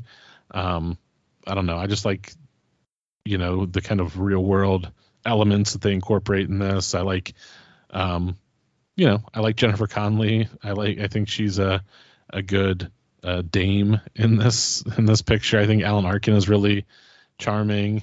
Uh, Timothy Dalton is over the top, but not, you know, Al Pacino over the top. Um, and yeah, I think just all, all in all, this is, is a fun movie. I can see, you know, why it's not like considered a stone cold classic to this day. It is, like Dick Tracy, a little bit cheesy and a little bit predictable and, uh, and hokey at times. Some of the acting is, you know, they're trying to go for that, uh, nineteen thirties pulp style. So it can be a little hammy at times, especially some of the secondary characters, but overall, I still think this movie has enough charm, enough action, and enough um, good times that it's definitely worth a revisit, much like Dick Tracy. If you haven't seen it in a while, like I hadn't, um, yeah, definitely throw it on. I think you, you have a good, uh, you know, Saturday afternoon matinee watching this. But what did you guys think of The Rocketeer? Well, I've been wanting to see this Rocketeer for a good while. Um, oh, you never saw it on a, its original release? No, not when I was a kid. I, I remember it coming out, and uh, yeah, just for some reason, I don't know, I, I didn't see it. It seems like the kind of thing I would have seen at the time, but uh, I remember it being kind of a thing, but I never saw it. And it's it's kind of picked up steam, I think, lately as as kind of an overlooked um, movie. Um, so I've been wanting to see it, and also because Um, you know, I think it probably picked up some steam as being kind of overlooked because the director of this did the first uh, Captain America Marvel movie. And so, you know, people would say like that most of what he was doing in that movie that was hugely successful kind of comes from The Rocketeer. And after seeing it, I, I think that that's very true. In fact, I think that this movie, like I think that, you know, that especially that like first batch of Marvel movies, like the first two Iron Mans and Captain America and Thor. Um, really, like, this is kind of the prototype for that kind of stuff, more so than, like, the Tim mm-hmm. Burton Batman or the Donner Superman. I think it kind of comes from, like, this and Indiana Jones, and I think that there's a big Indiana Jones influence on this. Um, I think that Joe Johnston, the director, is, like, a Spielberg protege, so I think that that, that influence is pretty, pretty clear. Um, but, yeah, I think that, you know, like that first sort of batch of Marvel movies, like, this is rooted in real world stuff. Uh, the Howard Hughes thing, obviously, it was a big influence on, you know, Tony Stark and Iron Man and stuff. And like, but I mean, it's most like in this and in those, um, there's like a, just a real sense of like fun and adventure, and like the, the stakes are real, and you care about the characters enough to care if they fail or succeed at what they're doing. And the danger seems real. But it's also just like there's like a very light touch, just very fun. Like nothing's too serious, nothing's too heavy.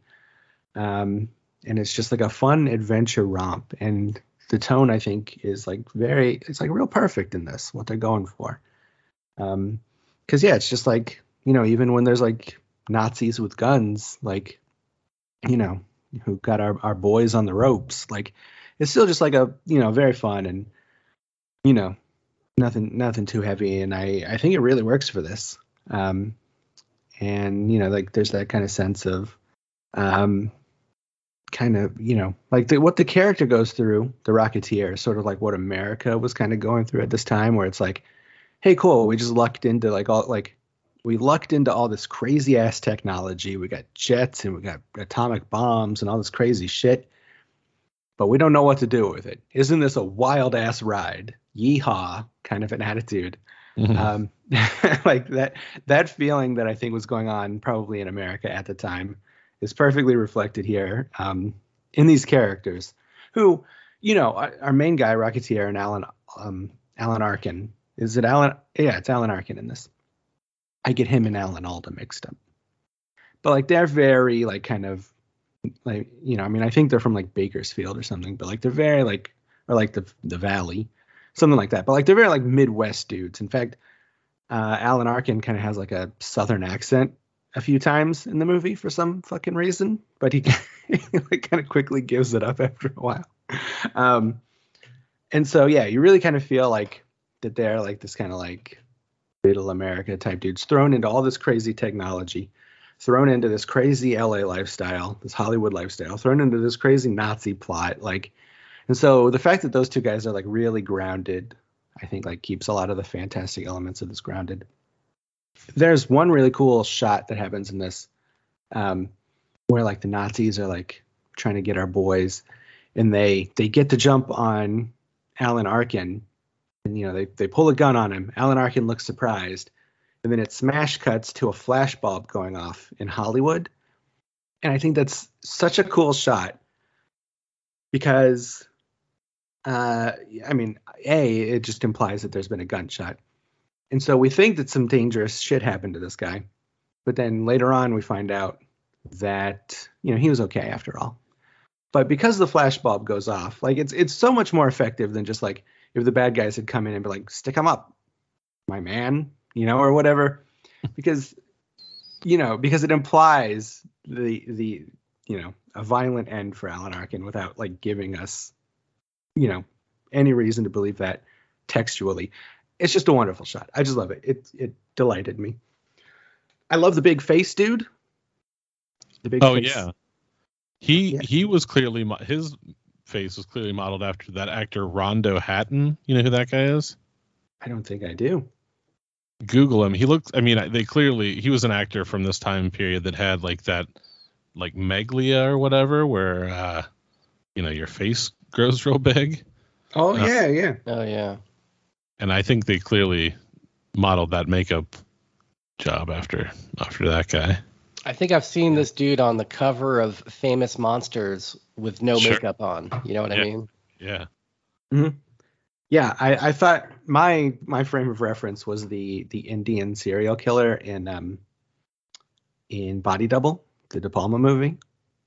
I thought he kind of looked like that guy, but.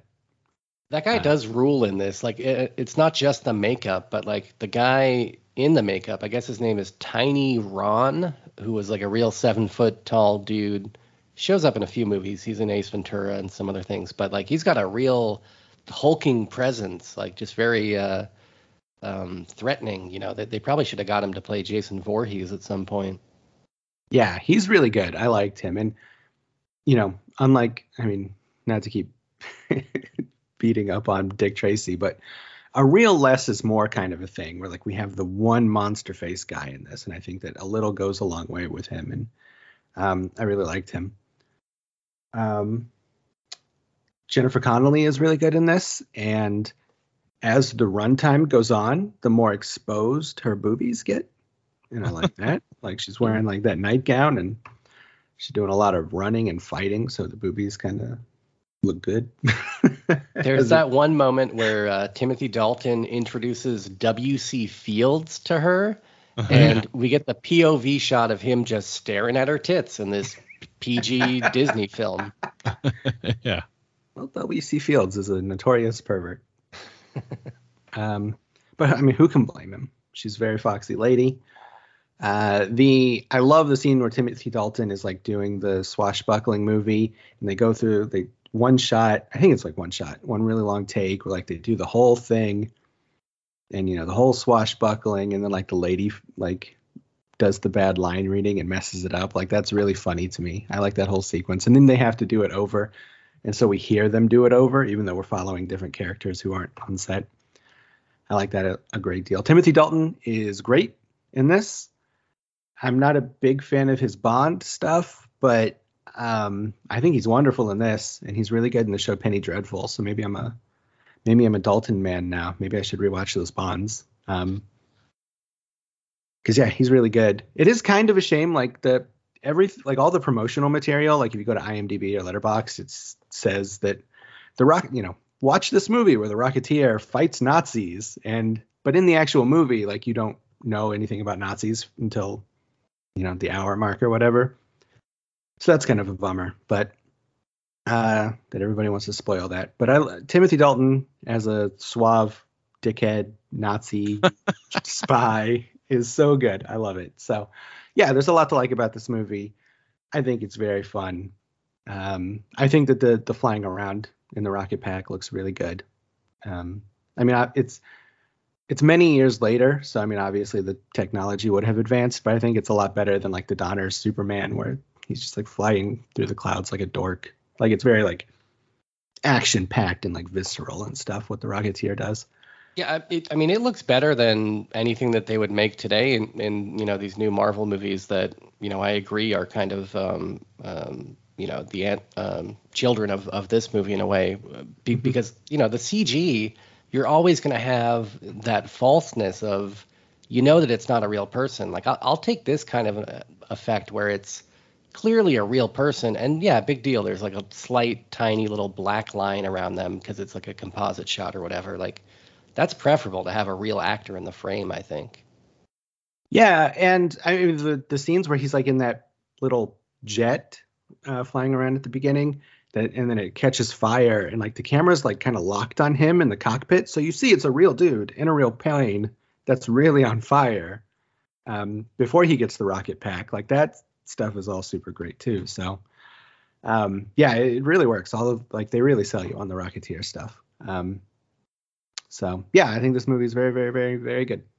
Yeah, I, I didn't really know what to expect with this one because, I, you know, I did watch this, you know, around the time when it came out on home video uh, when I was a kid. But I I didn't really remember um, at all, you know, what my reaction to it was. So, I mean, I'm guessing it didn't make much of an impression uh, back then. Um, and, and I'm, you know, I'm sure that as a little kid, I didn't Uh, fully understand these references to like James Cagney or, you know, the uh, the Errol Flynn Robin Hood um, kind of recreation that they're shooting, or, you know, any of these very specific nineteen thirties kinds of references that they were making. I'm sure I was charmed by the action, um, but it yeah, it just, I guess, didn't leave a big impression. Uh, but lately, you know, I, I have been watching a lot of grandpa movies from the nineteen thirties and forties, and Uh, I was interested to see, you know, uh, what would it be like to uh, step into Disney's nineteen ninety recreation of that kind of a world. And it, between Dick Tracy and and this and, and Roger Rabbit, actually, which I don't think we've even mentioned up until now, uh, it feels like Disney was specializing in this kind of uh, uh, material back then. And, and uh, you know, it's also got great pixels these days on Disney Plus, and Um, it's been on my watch list on Disney Plus since I signed up. So for all those reasons and more, I, you know, I was very excited to uh, get around to rewatching this finally.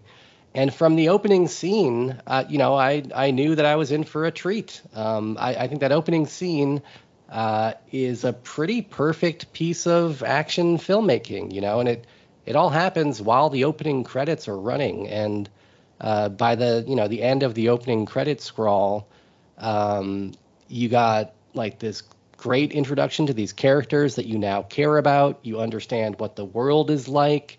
Uh, you've experienced this danger together with them. Um, and I, yeah, I just thought all that stuff right at the beginning was like, wow, this, this movie just kicks into gear immediately and is doing so in a way that I didn't expect from a, a Disney live action movie, to be honest with you. Um, and the cast in this is great. Like you guys said, um, there are a few other names I wanted to shout out. Terry O'Quinn is in this, you know, John Locke himself from Lost. Uh, always love seeing him and stuff, and he's he's pretty fun in this.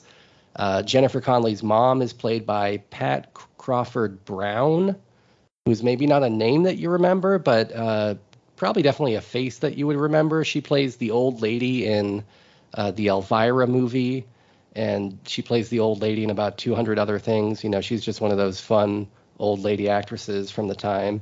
Uh, I agree with you. Timothy Dalton, I think, is incredible in this. You know, he is very funny in this and seems to be enjoying himself and just like leaning into the villain stuff in a way that I thought was just a ton of fun.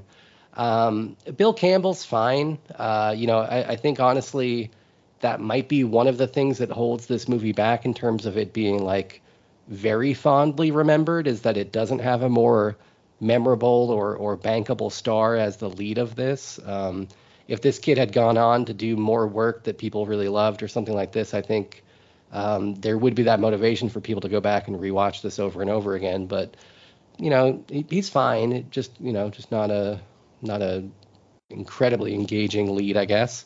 Uh, but the locations are great in this, you know, um, and I think when you're scouting nineteen thirties Los Angeles locations, you got to get uh, Rick Deckard's apartment from Blade Runner in the mix, you know, a k a the Ennis house, which they set a lot of activity in this movie uh, in that house, and it's a really cool house. So uh, love to see that.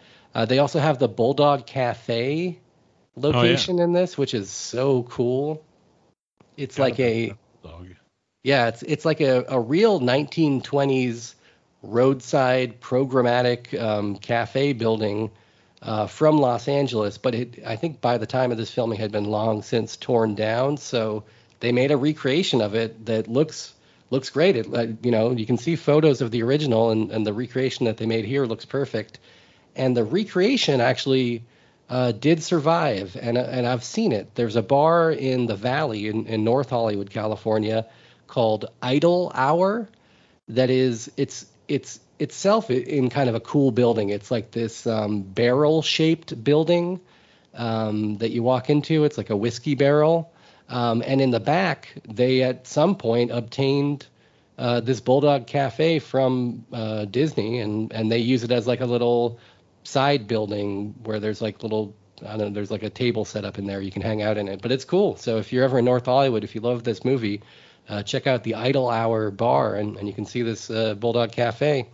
Um, yeah, you know, the other thing that I thought was fun about this is it's clearly it's clearly like a more um, well-crafted film uh, than like those nineteen seventies uh, Disney live-action movies. You know, it's it's made with a lot more care and, and certainly a lot more budget than things like uh, Herbie the Love Bug and The Computer Wore Tennis Shoes, but it's It's also still very much concerned with like this inventory kind of a thing, you know, where it's you got this almost like like a mad science type of invention that's driving the plot line.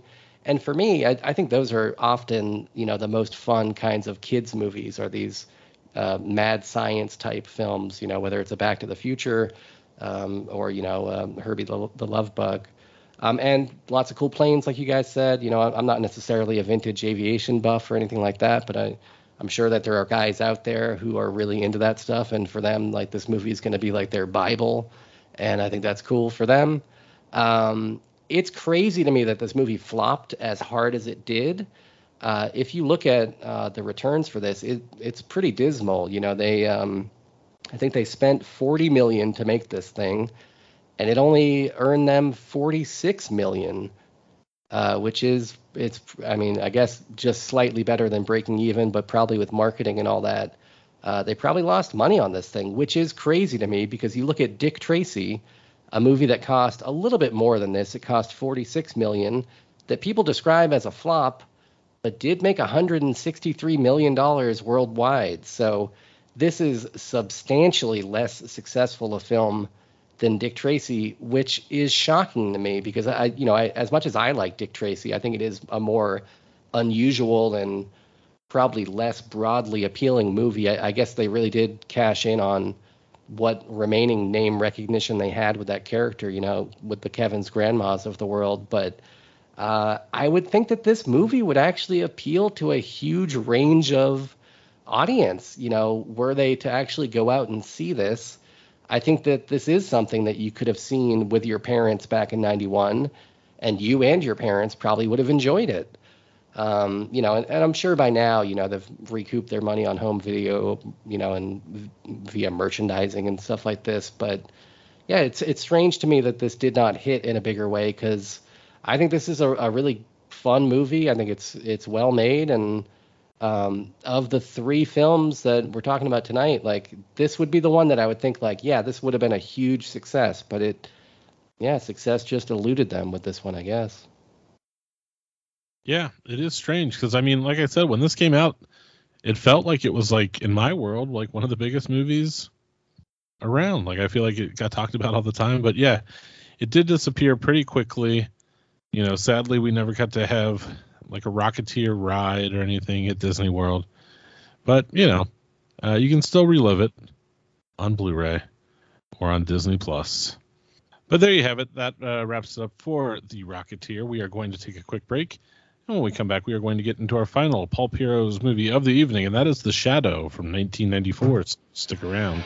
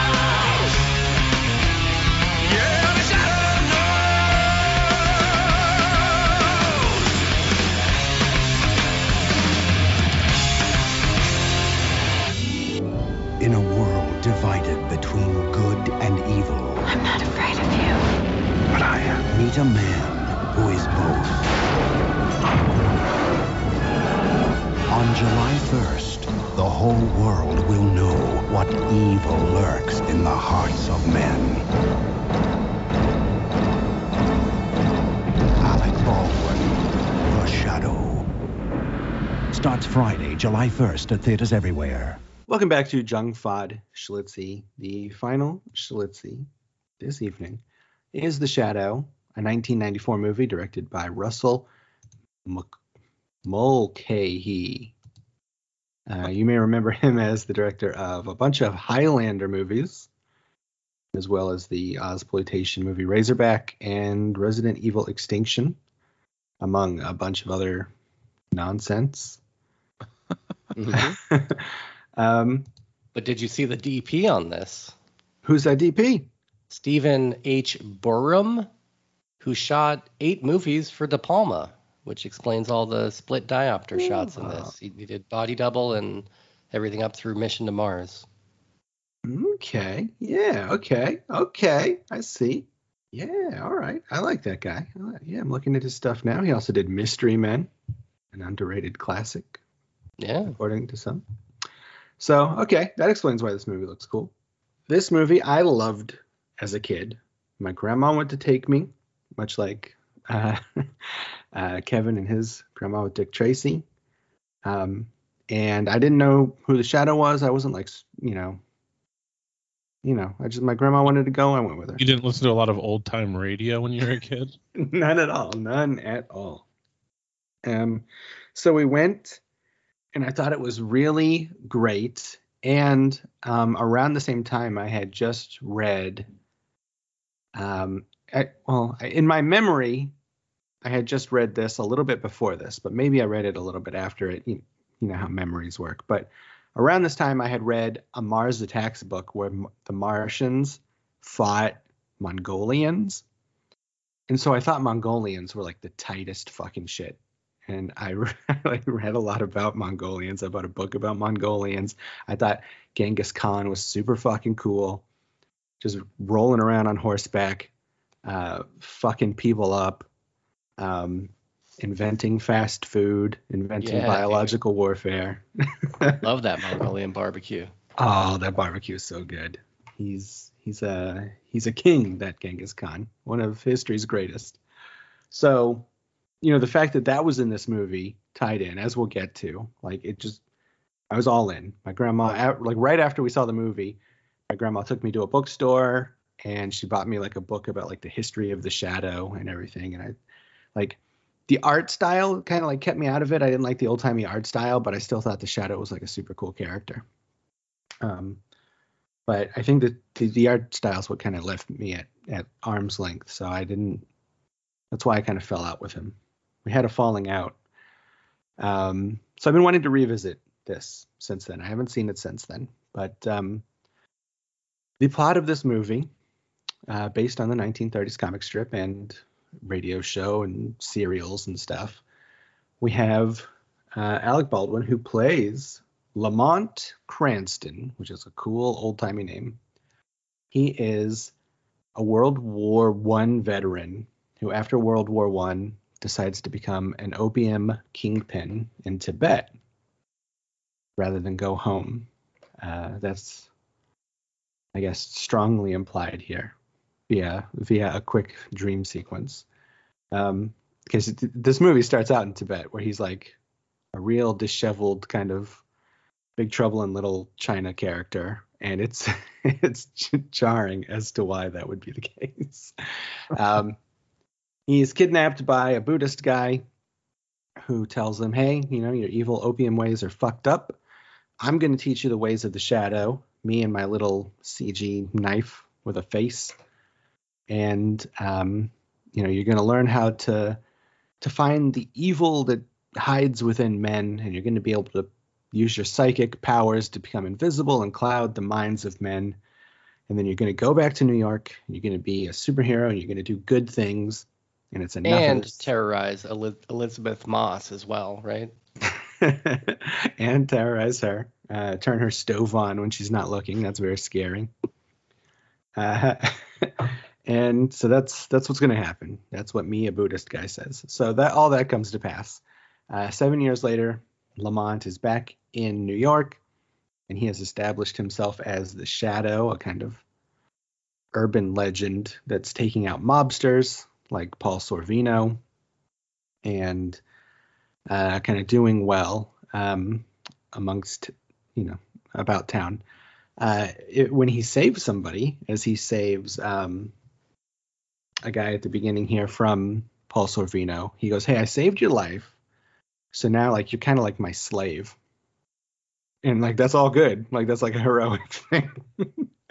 uh, and so what that means, I guess, is that he has these agents all over town. He saves your life. He gives you a little ring. And you kind of become, like, you know, a servant of his, sort of like, you know, the guy in question knows a lot about, he's like a scientist who studies minerals and metals. So later on, the Shadow shows up and he says, hey, you know, I need you to, you know, synthesize this metal and tell me what it is, kind of stuff. He also saved the life of a cabbie, so that cabbie drives him around all day, stuff like that, which is kind of a cool thing, actually, like to have like this secret network of like ground level dudes who can kind of do shit for you. I think is kind of kind of cool. Like maybe that's something that Batman kind of has taken and run with a little bit. Like, because Batman's got, you know, like Gordon and uh, Lucius Fox and Nightwing and kind of like all these ground level dudes you can kind of rely on.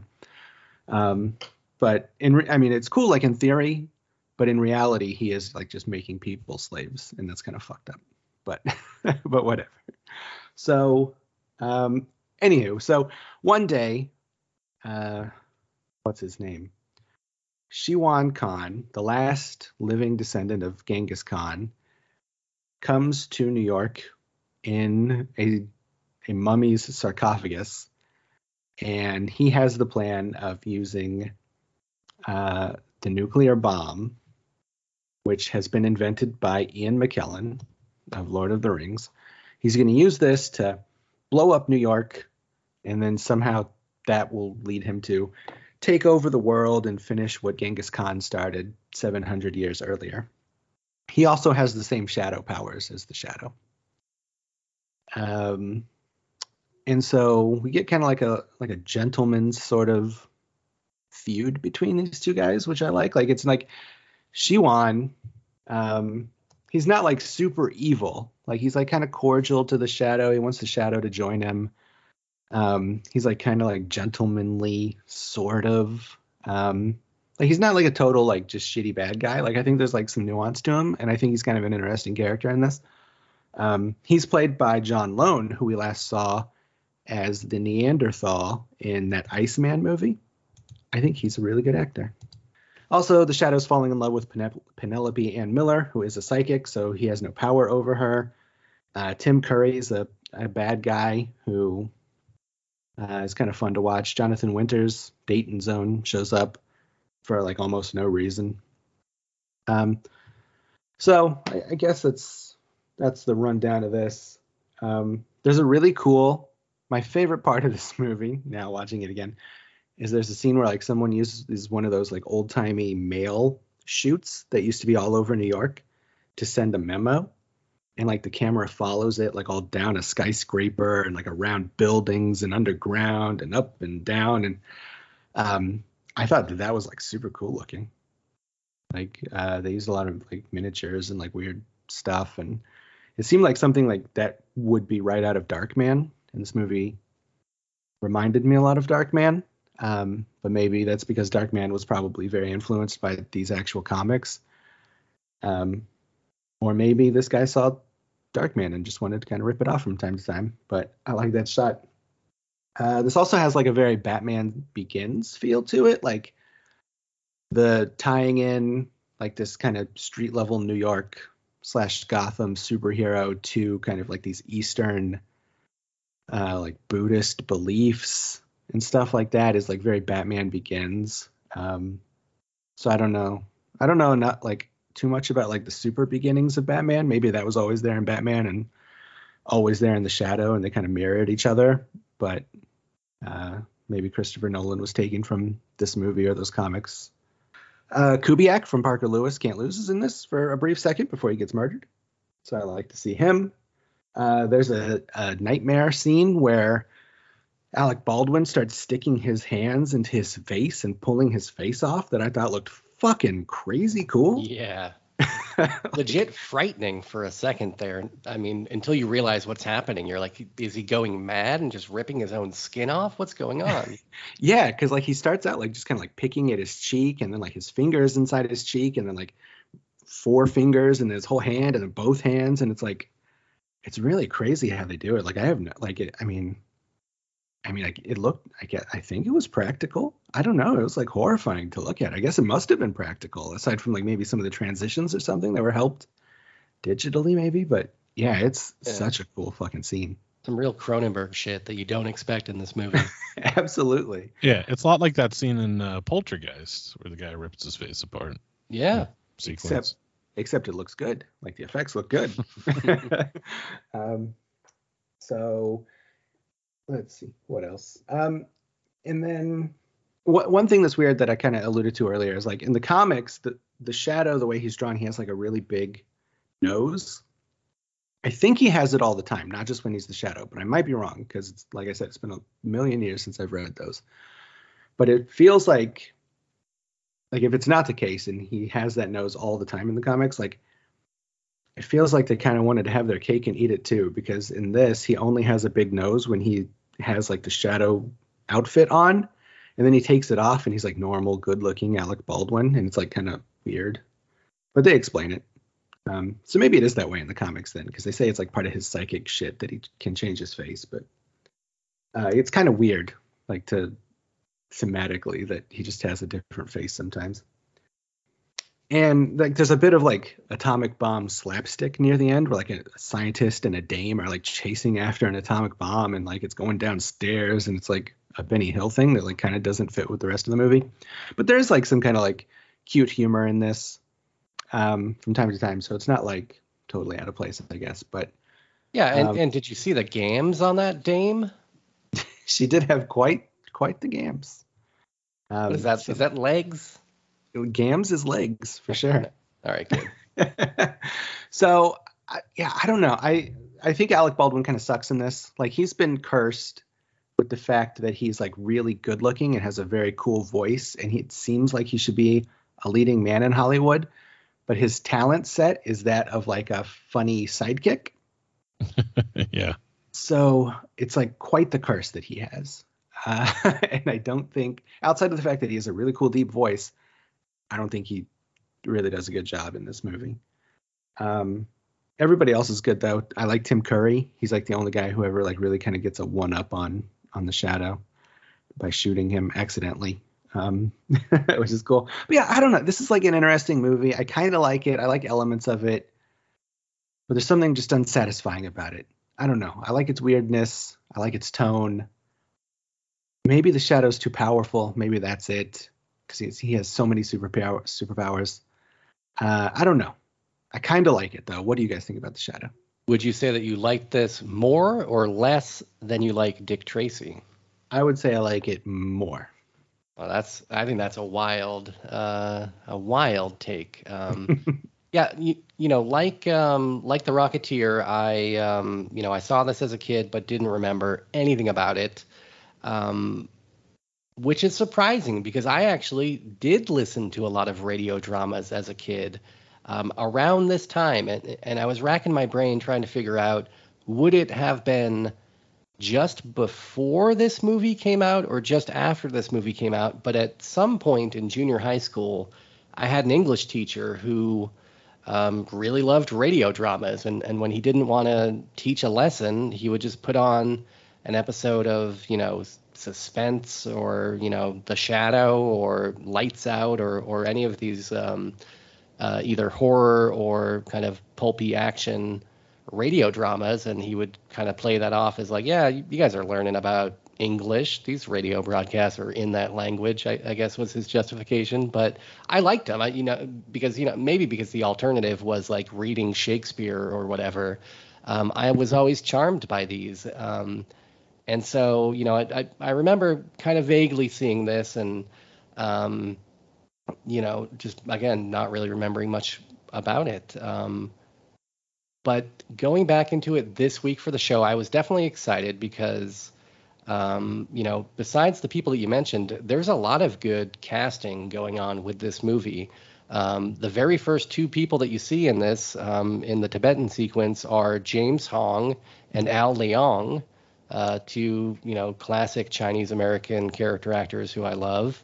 Um, you also got Peter Boyle in this playing a taxi cab driver, which is fun. Uh, Jonathan Winters as the police commissioner. He's great.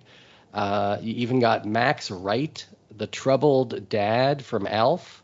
He shows up for a bit in this. And, and other character actor guys like Larry Hankin, Robert Trebor. Uh, you got Patrick Fischler, the uh, detective guy from uh, Mulholland Drive, you know, from the Winkies Diner scene. Uh, he's the guy that jumps off the Empire State Building in this. Spoiler, I guess, but... Uh, that's a cool scene.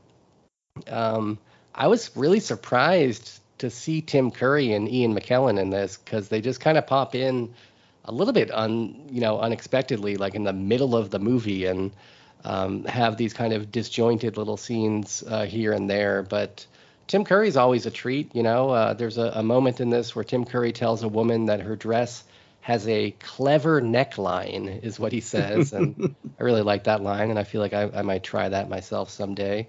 Um, and speaking of, the, you know, the, the costumes are pretty cool in this. You know, there's lots of, you know, sharply tailored suits and stuff like this for the men and, and cool-looking dresses for the ladies. Um, I will disagree with you, though, Bowman. I, I thought the guy who played Genghis Khan's great-grandkid or or whatever that is, um, I didn't. I didn't think. I did not think he was great as a villain. Unfortunately, it, you know, he I thought was a, a little bit lifeless, and uh, that is maybe the one thing I would change about this if I could. I, I mean, there are a number of things I would change, but if I could only pick one, it would probably be like get a more charismatic uh, guy in that role. I mean, even like uh, a Timothy Dalton in Yellowface. I, honestly, I might take over this guy who I thought was just kind of dull, uh, which is a it's- bummer. It's not yeah. a very, it's not a very physically demanding role. Like he doesn't do like a lot of, you know, fighting or anything like that. So, I mean, they could have just gone with James Hong, put him in a bigger role.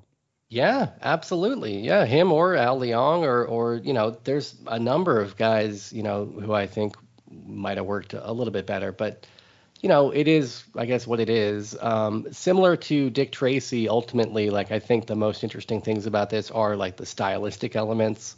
Uh, I thought the musical score from Jerry Goldsmith was actually pretty good. Um, you know, it's he's using a full orchestra, and it's got, like, a real big sound to it. Um, and visually, you know, they're doing some stuff that is, like, a little bit little bit akin to Dick Tracy. You know, there's, like, a slight surrealness to the way that things are staged. Like, early on, there's that scene with the gangsters on the bridge giving the guy the, the concrete boot treatment. And they're using this, like, pretty obvious matte painting backdrop for the scene where it's, like, the New York City skyline. And you can tell it's, like, uh, just a painting. But I, I kind of like it. You know, it's it's evocative of those old movies from the nineteen thirties where you would see kind of obvious matte paintings, but you're still charmed by it, you know. And um, I like that the the part in this where they're doing that wild zoom through the city. I, I think you mentioned it, where the camera's kind of g- going down the buildings and stuff like that, which I'm guessing I'm guessing those were practical models. I, I don't think C G would have been good enough in nineteen ninety-four for them to have C G'd all that camera flying around the city stuff, but but maybe it is. I, I don't know, but uh, assuming it's practical models, it, it looked pretty cool. Um, Alec Baldwin's makeup is bizarre, like you mentioned. uh, I don't know why they didn't just cast Billy Baldwin if they wanted somebody who looked like a slightly misshapen version of Alec to be in this. You know, you could have just done that. Um, and it's, you know, especially confusing because, like you said, you're dealing with, like, one of the most handsome guys on the planet, especially uh, at this time.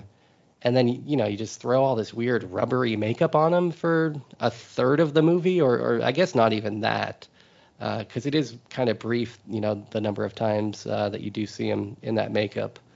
Uh, but despite all that, I, I actually kind of liked Alec Baldwin in this. You know, I, I think he plays the role with a kind of like a slight sense of camp that I thought was appropriate for the movie. And um, there were things about this I, I loved. I, I love that Llama brand cigarette uh, billboard that's puffing out smoke. Um, mm-hmm.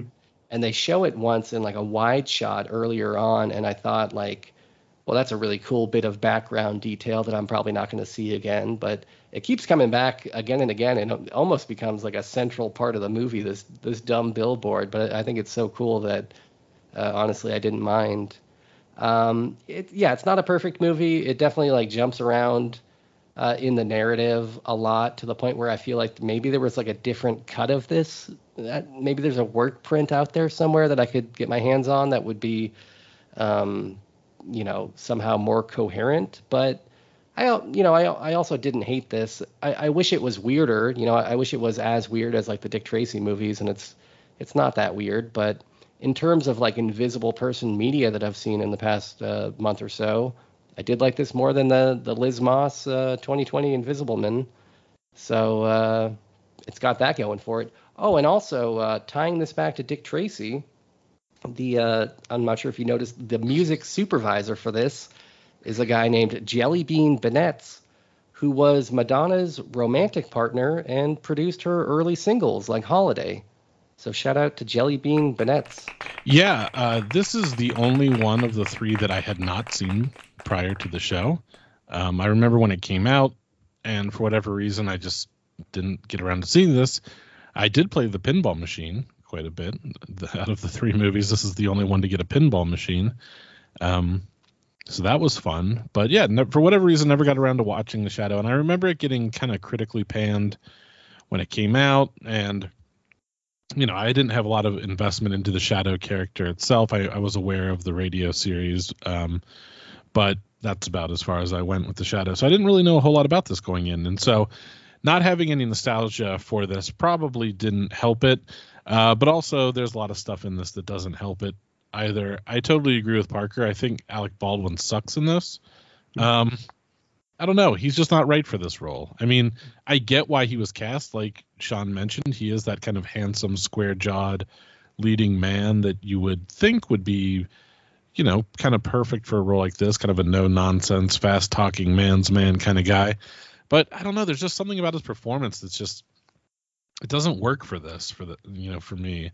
Um, you know, he's basically just playing the same character he played in Glengarry Glen Ross, I just kept expecting him to tell, you know, people that coffee was for closers and, you know, you're a good father. Fuck you. Go home, play with your kids.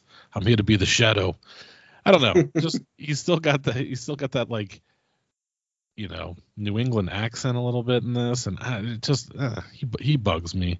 Like he he's he could he can be great in things, and like we, he was even great in stuff around this time. But I think he's much more settled into his his persona now, and things like thirty Rock, and where he's much better. But back then, I don't know. He was just kind of trying to be all over the place as a leading man, and I think there was a lot of swings and misses, and I think this kind of falls into the miss category.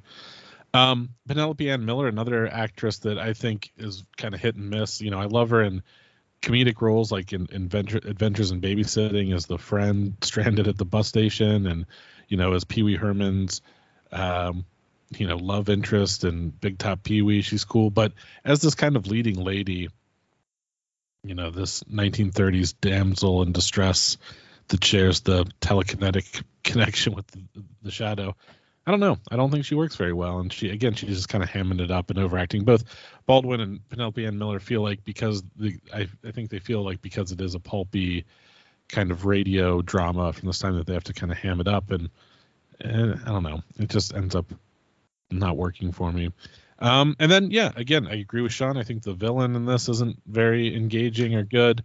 Tim Curry, who almost always is excellent, is just kind of nothing in this. Peter Boyle, again, another Peter Boyle, Ian McKellen, Jonathan Winters, all great guys. Love to see them on the screen, but they don't really get a lot to do in this. Um, I think the C G I hampers a lot of the cool style of this. Again, you know, like all of these movies, they have cool cars, cool backdrops, cool costuming. But I think the thing that sets this one apart is it has shitty C G I. I think that shitty C G I kind of uh, leaves a a nice shit stain on what mm-hmm. could be some good uh, visual effects and aesthetics in this. Yeah, like um, that that dumb flying knife. Yeah, that's awful. Mm-hmm. I hate that knife. Yeah, so, I mean, this isn't terrible. You know, I don't think this is... Um, I don't know. I don't think it's like, you know, total garbage, but... At the same time, I don't think I'll ever have to watch this again. It doesn't yeah. hold a candle to Dick Tracy, right? No, it's it's definitely the the least favorite of these three by a, by a long shot. Um, but still, it's okay. But I, I, I like I said, I can't see any scenario where I'm like, let's throw on The Shadow. I'd love to watch that again. I think one and done is, is good for me on, on The Shadow. Well, that makes sense. Uh, would you say that you guys are more or less inclined to read up on Mongolian history now, though? Absolutely. Yeah. Because I feel like this is, probably got a lot of uh, a lot of Mongolian history wrong. Oh, you think so? You don't think that Mongolians were just taking to the streets of New York in the thirties and uh, robbing banks and whatever is going on in this? Yeah. But that's why they built that big wall around Manhattan. Putting an entire city under mind control so they can't see a giant building in the middle of the city. What a stupid plot. Even worse than the car crashing on the way to the uh, Amityville house. Yeah. Well, that wraps it up for The Shadow. We're going to take a quick break, and when we come back, we are going to know what evil lurks in the hearts of men, so stick around.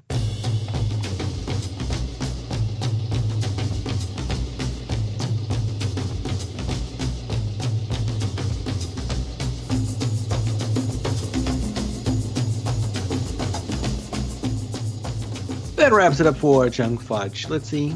Thank you guys for joining us and watching these thirties pulp heroes. Next week, we will be back with Patreon movies, movies picked by our Patreons. We will be talking about Hardcore Logo from nineteen ninety-six, picked by Randy. Breakdown from nineteen ninety-seven, picked by Brendan. Altered States from nineteen eighty, picked by Zach. That's going to be a hot one. Those are three... Uh, Three intense movies. In the meantime, leave us a voicemail if you like. Call in. Let us know how you're doing. Uh, have you seen The Eternals? You know? Do you know much about Mongolians? Let us know at three four seven, seven four six junk. That is three four seven, seven four six, five eight six five. Uh, you can also find us on Patreon, the aforementioned Patreon, at patreon.com slash junk food dinner. For, uh, for a few dollars, you can start picking our movies. For a few less dollars, you can get like fifty or so very banger-ass bonus episodes. And for a little bit less than that, you can get in on our annual randomizer, listen to my much more sporadic than originally planned to be Sliders bonus podcast. Uh, there's a lot of stuff going on over there. Find us in the Discord, where we've all been chatting and getting together and having goof 'em ups. Uh, the link is on our Facebook. I don't know how else to post to, to let people know. Discord is weird like that, but it's on Facebook somewhere. Uh, we'll post it again for people who missed it, probably. Uh, but that's been a lot of fun.